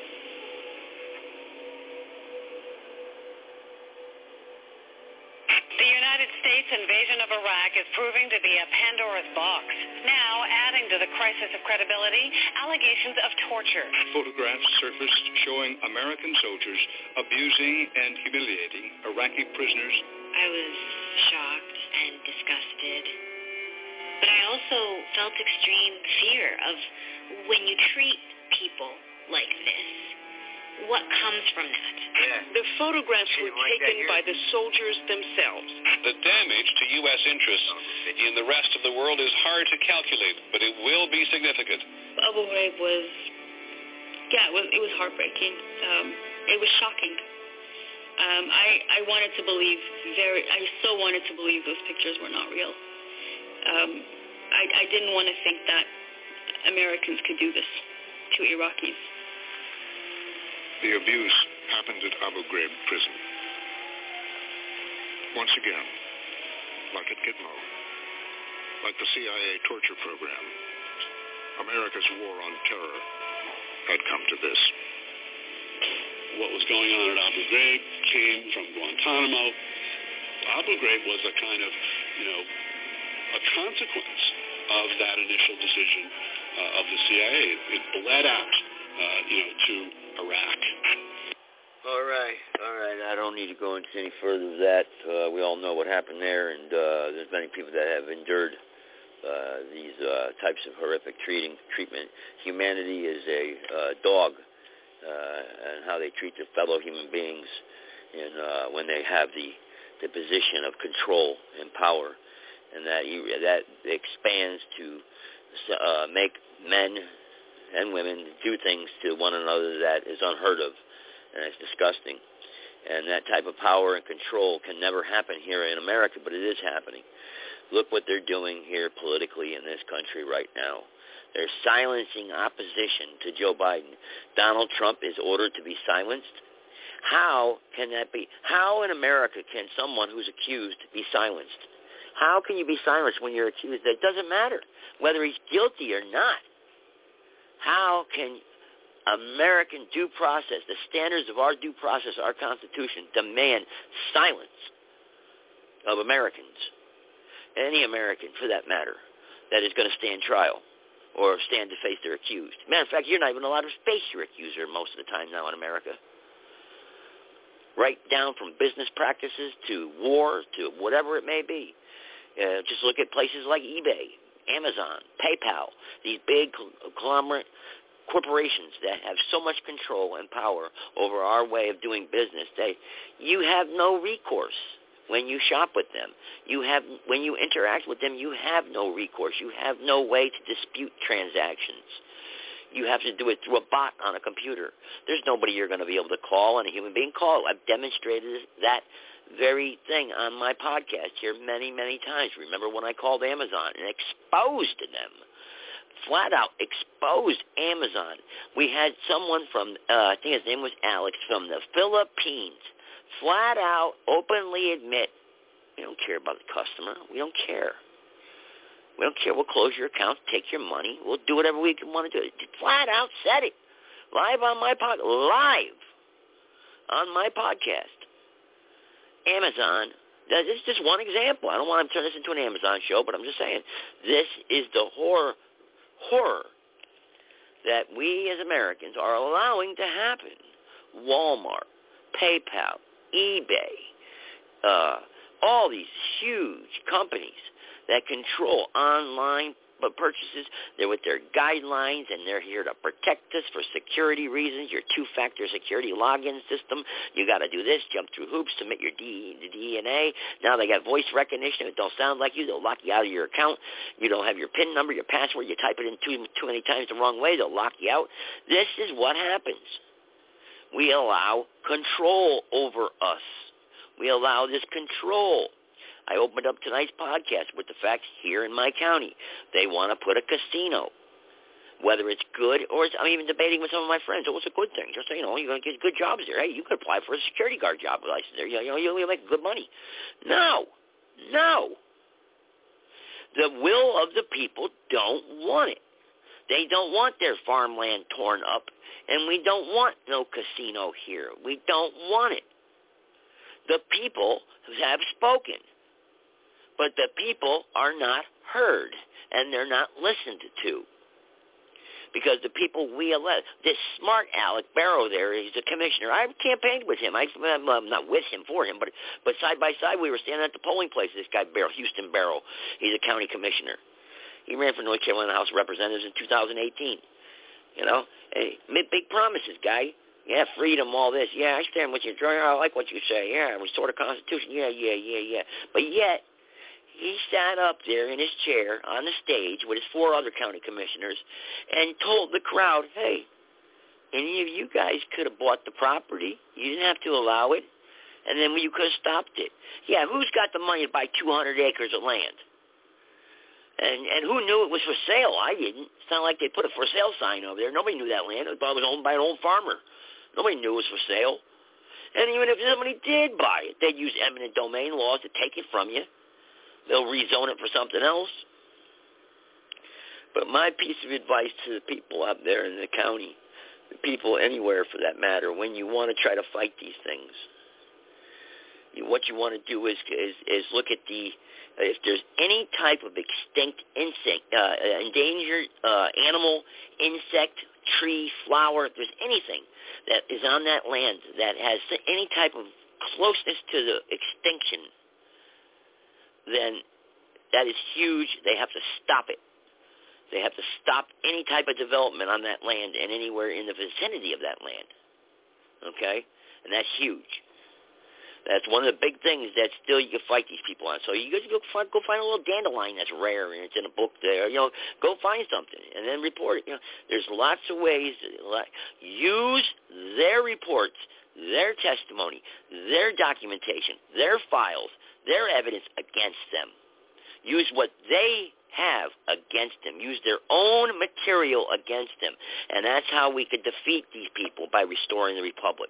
That's why I say elect people. That use, they do what they did to us. Infiltrate them. Infiltrate them and bring good people in there and use their system against them. Use their case law against them. You can do it. It can be done because they have a dishonest system. It's a broken system. It don't work. It operates on greed, power, and control. And greed, power, and control eats itself up. Is an old maxim of law. Big fish always eat little fish. Okay? Always. And they'll gobble each other up and not know it. You have to understand how to use the system against themselves. You can do it. There's ways to do that. You're not going to go in and fight a war against these people and win. You're, that's suicide. Who are you fighting? Ghosts? You're going to punch up at the sky? Who are you fighting? The government. Who's the government? Who's you're the government? How could you fight yourself? You know, it's just like the war on drugs. How can you declare war on your own people and expect to win the war on drugs? War. You know what war is? You can't. So you have to use their ways. Again, you have to use the same system that they have, that they're using to defeat you against themselves. And you have to flip the script. You know, they, you can do it. You can do it. And they're liars. The truth will always come out. The truth will always come, will prevail if you apply the truth the right way and honestly. It may not seem like it, but it will. But it takes people to do that. It takes people to come together to do that. It doesn't take large numbers. It takes a few, though. When you got a few voices that are that and people are willing to listen, and they are, and they see those few voices taking action and applying themselves and making a change, whether it be a systematic change slowly or quickly, you can defeat this evil. You can.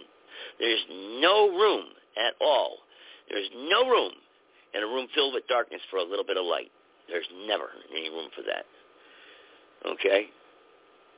Because you can't have complete darkness with a little bit of light. And if you're that shining beacon of light, you'll be noticed and you can you can overcome that darkness. We can. I mean, it, but it takes all of you to do it. You got to come together somehow, some way. You can't be lazy about it, and you can't be distracted with your own personal vendettas and missions and goals. You've got to sacrifice.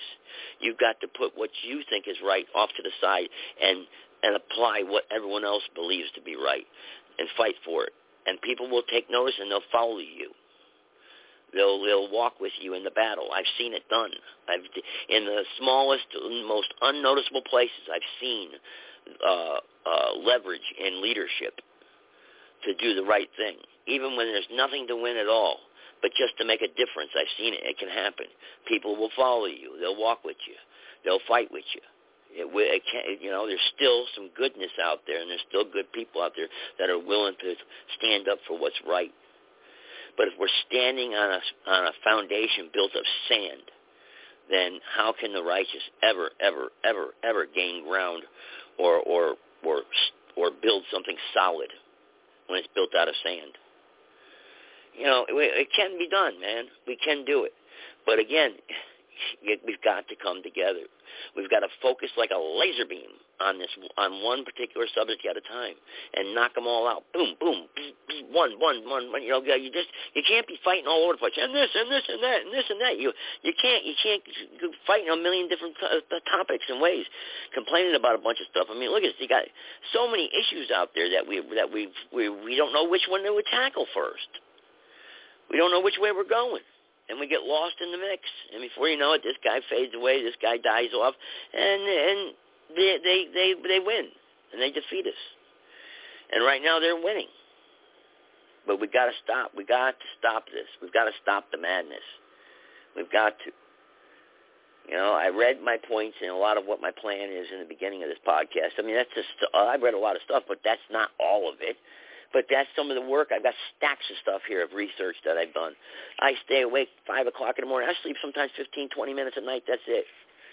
You know, I can go five, five, six days without sleep.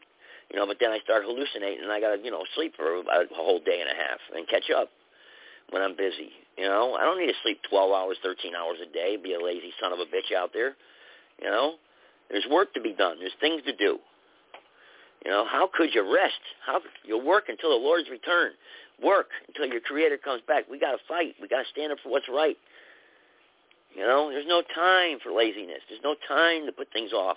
There's no time for fun and pleasure. And I want to go out and watch football and I want to play games. And there's no, no, no, no. There's work to be done. Oh, I need a vacation. No, you don't. No, you don't. You don't need a vacation. Vacation. That makes me sick listening to people say. I'm on vacation. Yeah, right, you idiot. You know, come on. I want to go to the beach. I need a break. Yeah, go to the beach, jump in your shark-infested water. Hopefully a shark rips your arms off. There, and you'll know what it's like. You know, you idiots out there surfing in shark, shark water. You want to surf, a bunch of surfers, dumb, riding a wave. You know, idiots. You know, come on. And then you want people to rescue you when you're getting swallowed up by a shark. You know, I have people shark attacks up there the, um, you know, I was watching these people. A guy got his, half his leg chopped off or whatever. He's walking with a cane. I still dance. I still go on the surfboard. I'm not going to let it deter me. I'm not going to let it deter me. Oh yeah, you're a hero, pal. Yeah, you're a hero. You're an idiot. You know. Anyway, six five seven three three zero six one six. Uh, or my crank call. I haven't even looked at the phone board because I just got frustrated with the the uh, nonsense and the idiots calling in, you know, threatening me and doing making fun of stuff that they don't know nothing about. You know, you you you don't you don't do, you're not doing anything to disrupt my podcast. You're not doing anything to deter me. You're not doing anything to upset me where it's going to affect me if I'm going to lose sleep when I decide to sleep. It don't. Trust me, I sleep very peacefully when I do go to sleep. Very peacefully. I don't worry about nothing. When I walk outside, I don't worry about none of you. None of you going to attack me at all. I don't worry about it. Because you're cowards. You're not going to do anything. Come on. And if you do, you'll be the first one to tell on me. Making up a story. You assaulted me first. Uh, I'm signing a statement. You know, come on. Jerks. Idiots especially those that, that homo there that from God's Rainbow Ministry. I seen you in the chat room. Oh, let's see. Let me check the phone board here. Anybody out there you want to talk here? You want to jump in here? All right, let's see. Well, we got a couple, one guy here. Let's see here. 209, 209. Go ahead. What's on your mind? Uh, what's going on, Joe? Oh, Shabaka. There he is. How you doing? Yeah, okay, yeah, in 12 minutes we're getting ready to go live. You know the number, five one six four one eight five nine nine six. Uh, the yes. dump, as in human waste, Okay, he's supposed to be getting indicted, 91 counts. You know what I'm saying? Uh, his bond is $250,000. The SOB belongs in jail on a no bail hold. You know it, I know it, and the American people know it. And I just want to make that perfectly clear. But Shabaka, why do you dislike Trump so much for? Why? What has he done to you or anyone you know that makes him so bad or or the principles of what he stands for? What has he done that aggravates you? Okay. Okay, well, you know, various statements that he made, particularly with the Central Park Five, you know, he's saying that these guys ought to get the death penalty to find out that they were innocent. So I'm comparing that to the Emmett Till case. Uh, Carolyn Bryant, who admitted that she lied in regard to Emmett Till, allegedly whistling at her. You know, she died off in a rest home, and she should have walked the concrete. You know what I'm saying? Okay. In a five by six. Okay. Also, too, these uh sellout black politicians and celebrities. Uh, your boy Larry Elder is one of them, just like another ass white Scott, by the right? name of. you don't uh, like Tim Scott, Scott, right? No, man, can't stand him. You know, he's uh, Amos and Andy. You know what I'm saying? Do you like any politicians? Any of them? Any of them at all? Do you, is there anyone you do like?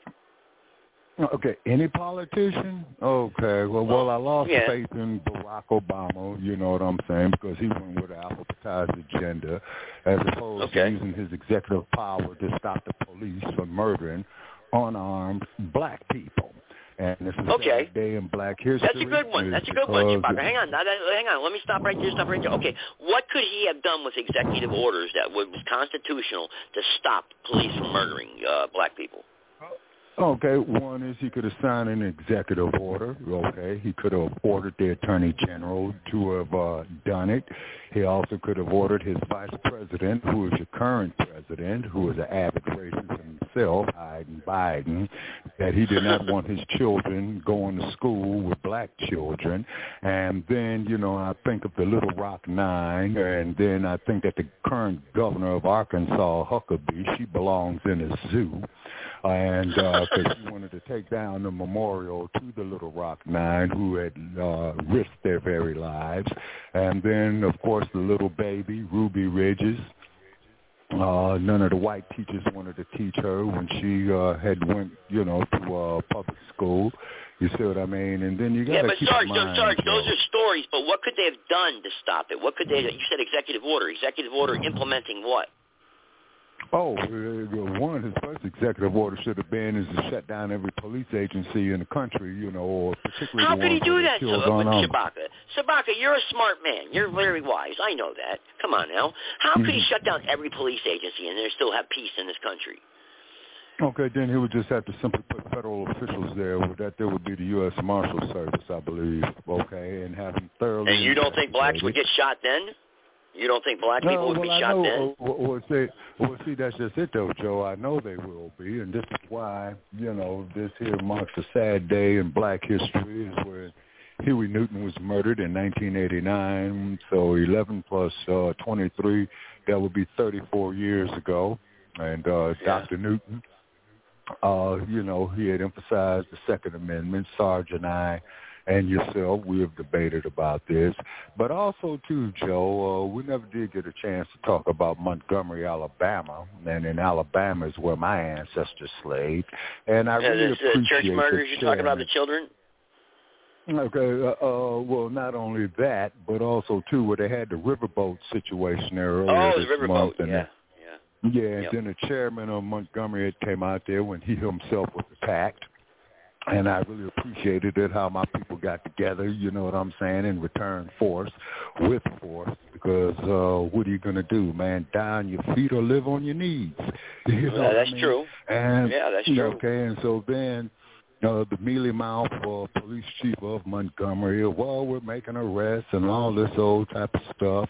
And then, you know, they, when they was hitting that man and kicking that man and, you know, a bunch of good old boys out there full of that JD and that sour mash and got that false carriage. And the chairman of uh, Montgomery went out there and he proved a point about a folding chair, Joe. It is a multi-purpose device. You unfold the chair to sit down and rest your ass, and then what you do is that you fold it up to defend yourself. And they Okay. jumped on this man. They they ordered it, and then watching them getting thrown in the river. And there's a song called "Wade in the Water."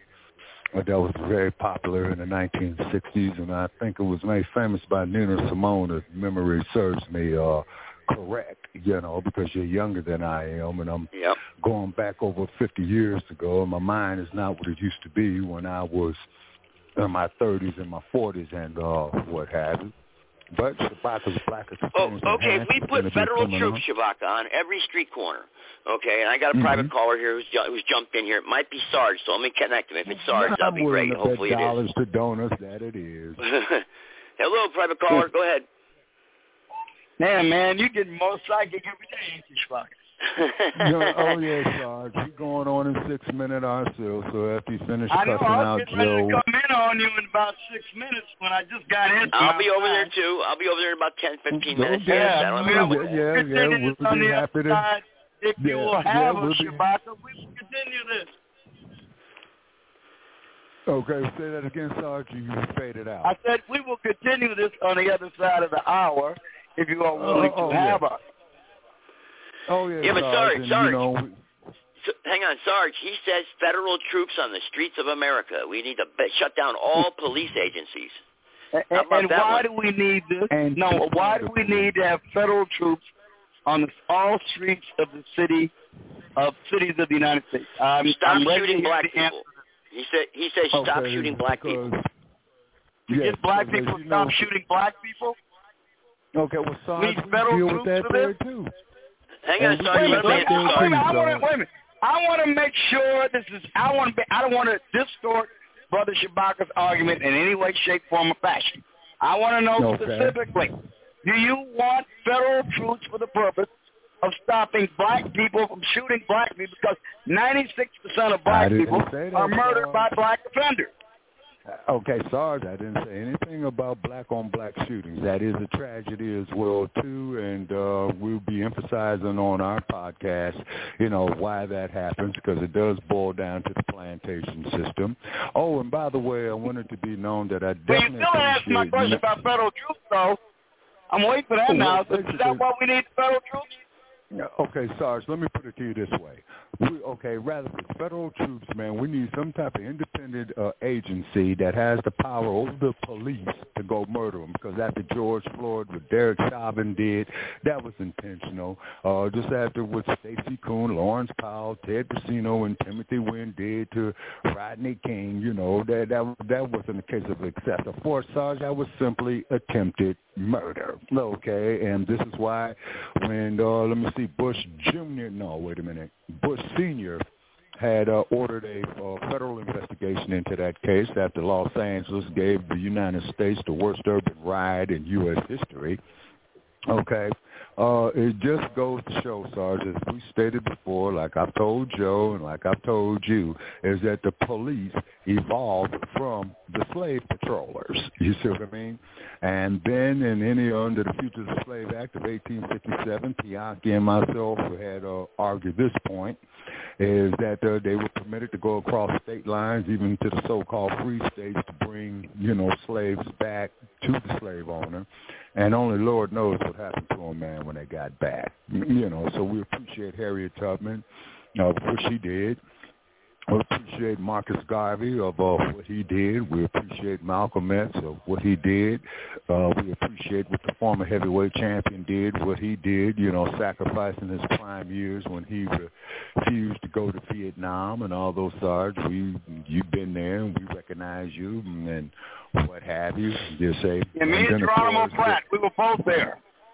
Oh, oh, oh, oh, yeah, oh yeah, most definitely, and Geronimo Pratt. Thank God for Johnnie Yeah. Cochran. You know, because Johnnie Cochran took his case pro bono. Johnnie Cochran had also taken a lot of cases in South Central LA pro bono in his younger years and whatnot. And then uh, to mention the fact is is that when our youth are deprived of this knowledge, you see what I'm saying, particularly with this current culture that you got going on with hip hop and what have you. I appreciate the art of rhythm and poetry, but all that advocating killing ourselves and glorifying negative things, you know, in America's ghettos, as you know, Sarge, from Chicago to Los Angeles to San Francisco to Oakland to New York City, Philadelphia, Pennsylvania, New Orleans, Louisiana. Now, now hold on, now, Atlanta, hold on a second. Now, now, am I to understand now that you've relented a bit in your demand? Now you've relented from federal troops to some sort of independent agency. And by the way, would this independent agency be a federal agency by any chance? Okay, well, let me put it to you this way here, Sarge. Okay, what we need to do, man, is that we need to get, you know, somebody who knows the laws like you, although that you enforce the laws that you swear to uphold and protect in the great state of Illinois. But however, we know Chicago was the home of Al Capone for many years, and they had certain traditions there. To quote Mayor Daley of what he told Dr. King when he went through Marquette Park. Okay. Then another scenario to look at is straight out uh, separation. Okay. Now let's look at uh, Minnesota. Okay, uh, where Derek Chauvin, you know, had murdered George Floyd, and it was murder. Anytime you put your knee on somebody's neck who is bound, rather handcuffs, rope, duct tape, you know, electrical tape, scotch tape, or what have you, and this individual says that he cannot breathe, and you're still doing this, that proves your intent. Not to mention the fact that the man had urinated on himself, so that goes to show that he was very, very close to expiring, and uh, which he did. So our hearts go out to his family, and then not to mention the thugs with badges, you know, who did a uh, young man there down there in Memphis, okay, and them no good so and so's, you know, they need to do extra time in jails because you know they killed one of. uh their own Did you hear people. my intro tonight, uh, uh, Sar? I mean, uh, uh, uh, Shabaka, did you hear my intro? Uh, no, sir, I didn't. And then also, No, too, didn't. Joe, I got 30 seconds, you know, to get to I know my you got to go. promo. You got to go. I know. I, Yeah, was, I really I wanted gotta to hear that. It's about four minutes long. I know, but you would have liked it. All right, well, I, I'm, I'm come over there and if we can explore this on your show, I will be there with Bill. Yeah. Yeah, yes, maybe you'll let me play Okay. my intro. Uh, my recorded it's about three and a half minutes long, and then I would I'd like your opinion on that actually, because it does it, it discusses a lot of facts, you know, about the uh, Okay. woke agenda and you know whatnot. If you allow me to, it's your show, of course, you know. Oh, yes, sir. Okay. All righty. Okay, gentlemen. I All gotta right, well. I'll see you over Okay. on your platform. All right, yes, sir. and that's Okay. Shabaka there. Okay, uh, take care. Already. Mhm. Okay. Hey, Joe. Well, yeah, I got a lot of questions for him. Believe me. You better believe that. Yeah, I got know. I, lot do too. I, I wanted to flesh this out a little bit. But, but I, I Yeah, got a yeah. little, little interesting historical tidbit for you too, uh, uh, Joe. Okay, I what is a it, real book quick? in my hand right now called Churchill's Third World War. It's British plan to attack the Soviet Empire in 1945. The author is Jonathan Walker, and it's a detailed plan to recruit, among other things, 10 divisions of rearmed German soldiers and attack the Soviet Union sometime after July of 1945 to prevent further incursions into Western Europe. And they Wow. started the plan. They started the plan while the Battle of Berlin was still raging in late April and May of 1945. That's interesting. Wow, that's interesting. I never heard that one. I think it's called Operation Unthinkable was the name of the, of the plan. I remember they had And- what did they have going on, Sarge? They had something going on. Uh, oh, the Lone Wolf Project, or they had something going on. I remember. And, and when, when, when it was revealed, once the Churchill said it was just a contingency plan, but I'm reading it and it's pretty damn detailed. Wow. Wow, that's interesting. I'd like to know a little bit more about that. All right, well, I'm going to get ready to head over to uh, uh, Shabaka's uh, uh, platform there. He'll let, uh, hopefully he doesn't mute me every three seconds, you know. he ain't been doing a lot of muting lately, but does talk a lot though. You got to you got to Well, I'm sorry about I'm sorry about the podcast. Yeah, I'm sorry about tonight's podcast. I opened up with solutions of what I would do as as elected, but as a lawmaker here in North Carolina. But I had a, something I had to take care of because I was gone all day today. I was in a hearing down in Raleigh, so uh, but so I was so I just kind of slapped the show together real quick. But so I just figured I'd throw a recording on there because I didn't have anybody. I didn't see you or anybody else on the phone line, so I said the heck with it. My show's been low lately. I haven't been getting the caller volume I have. It's only been about eight nine callers on the call board.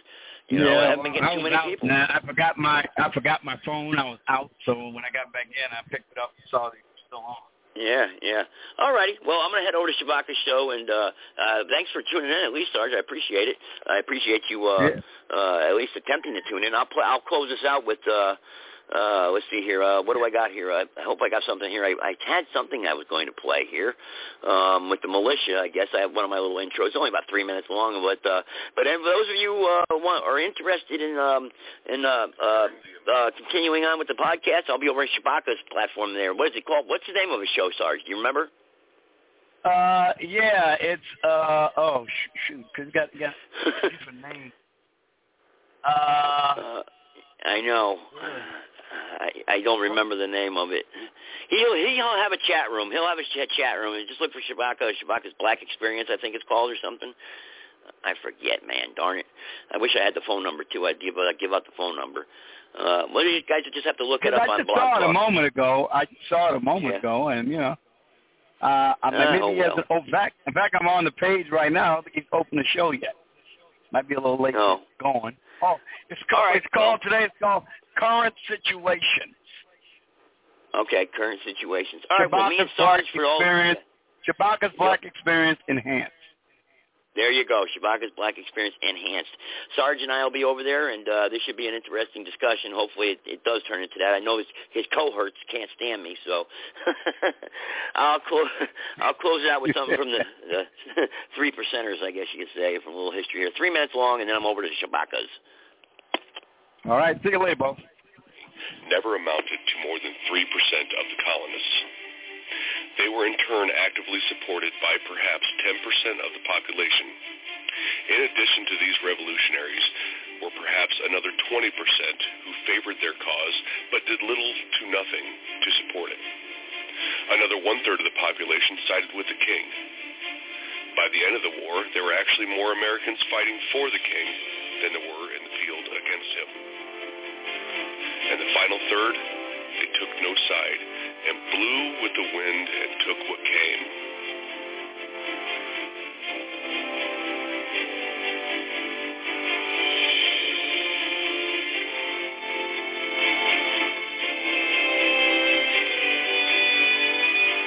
Three percenters today do not claim that we represent 3% of the American people, although we might. That theory has not yet been tested. We do claim that we represent at least 3% of American gun owners, which is still a healthy number, somewhere in the neighborhood of 3 million people. History, for good or ill, is made by determined minorities. We are one such minority. So too are the current enemies of the Founders Republic. What remains, then, is the test of will and skill to determine who will shape the future of our nation.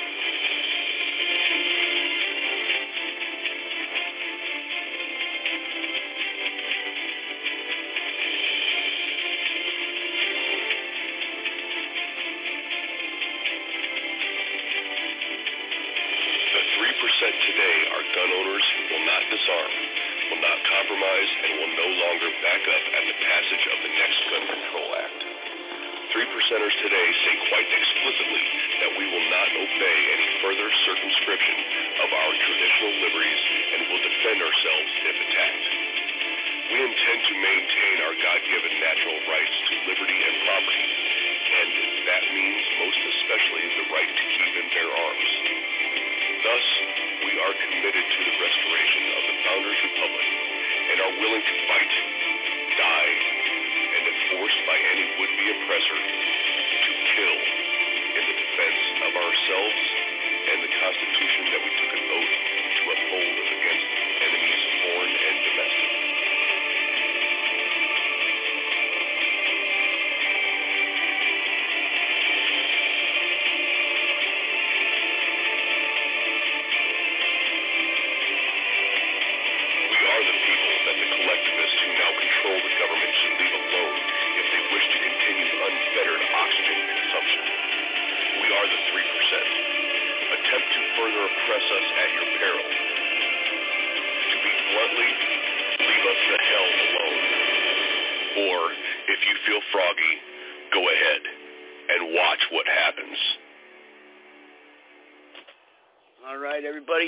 Gibson, Restoring Our Republic, Understanding the Times in which we live today. Uh, I promise to have something next week lined up uh, that'll work out a little bit better than tonight's.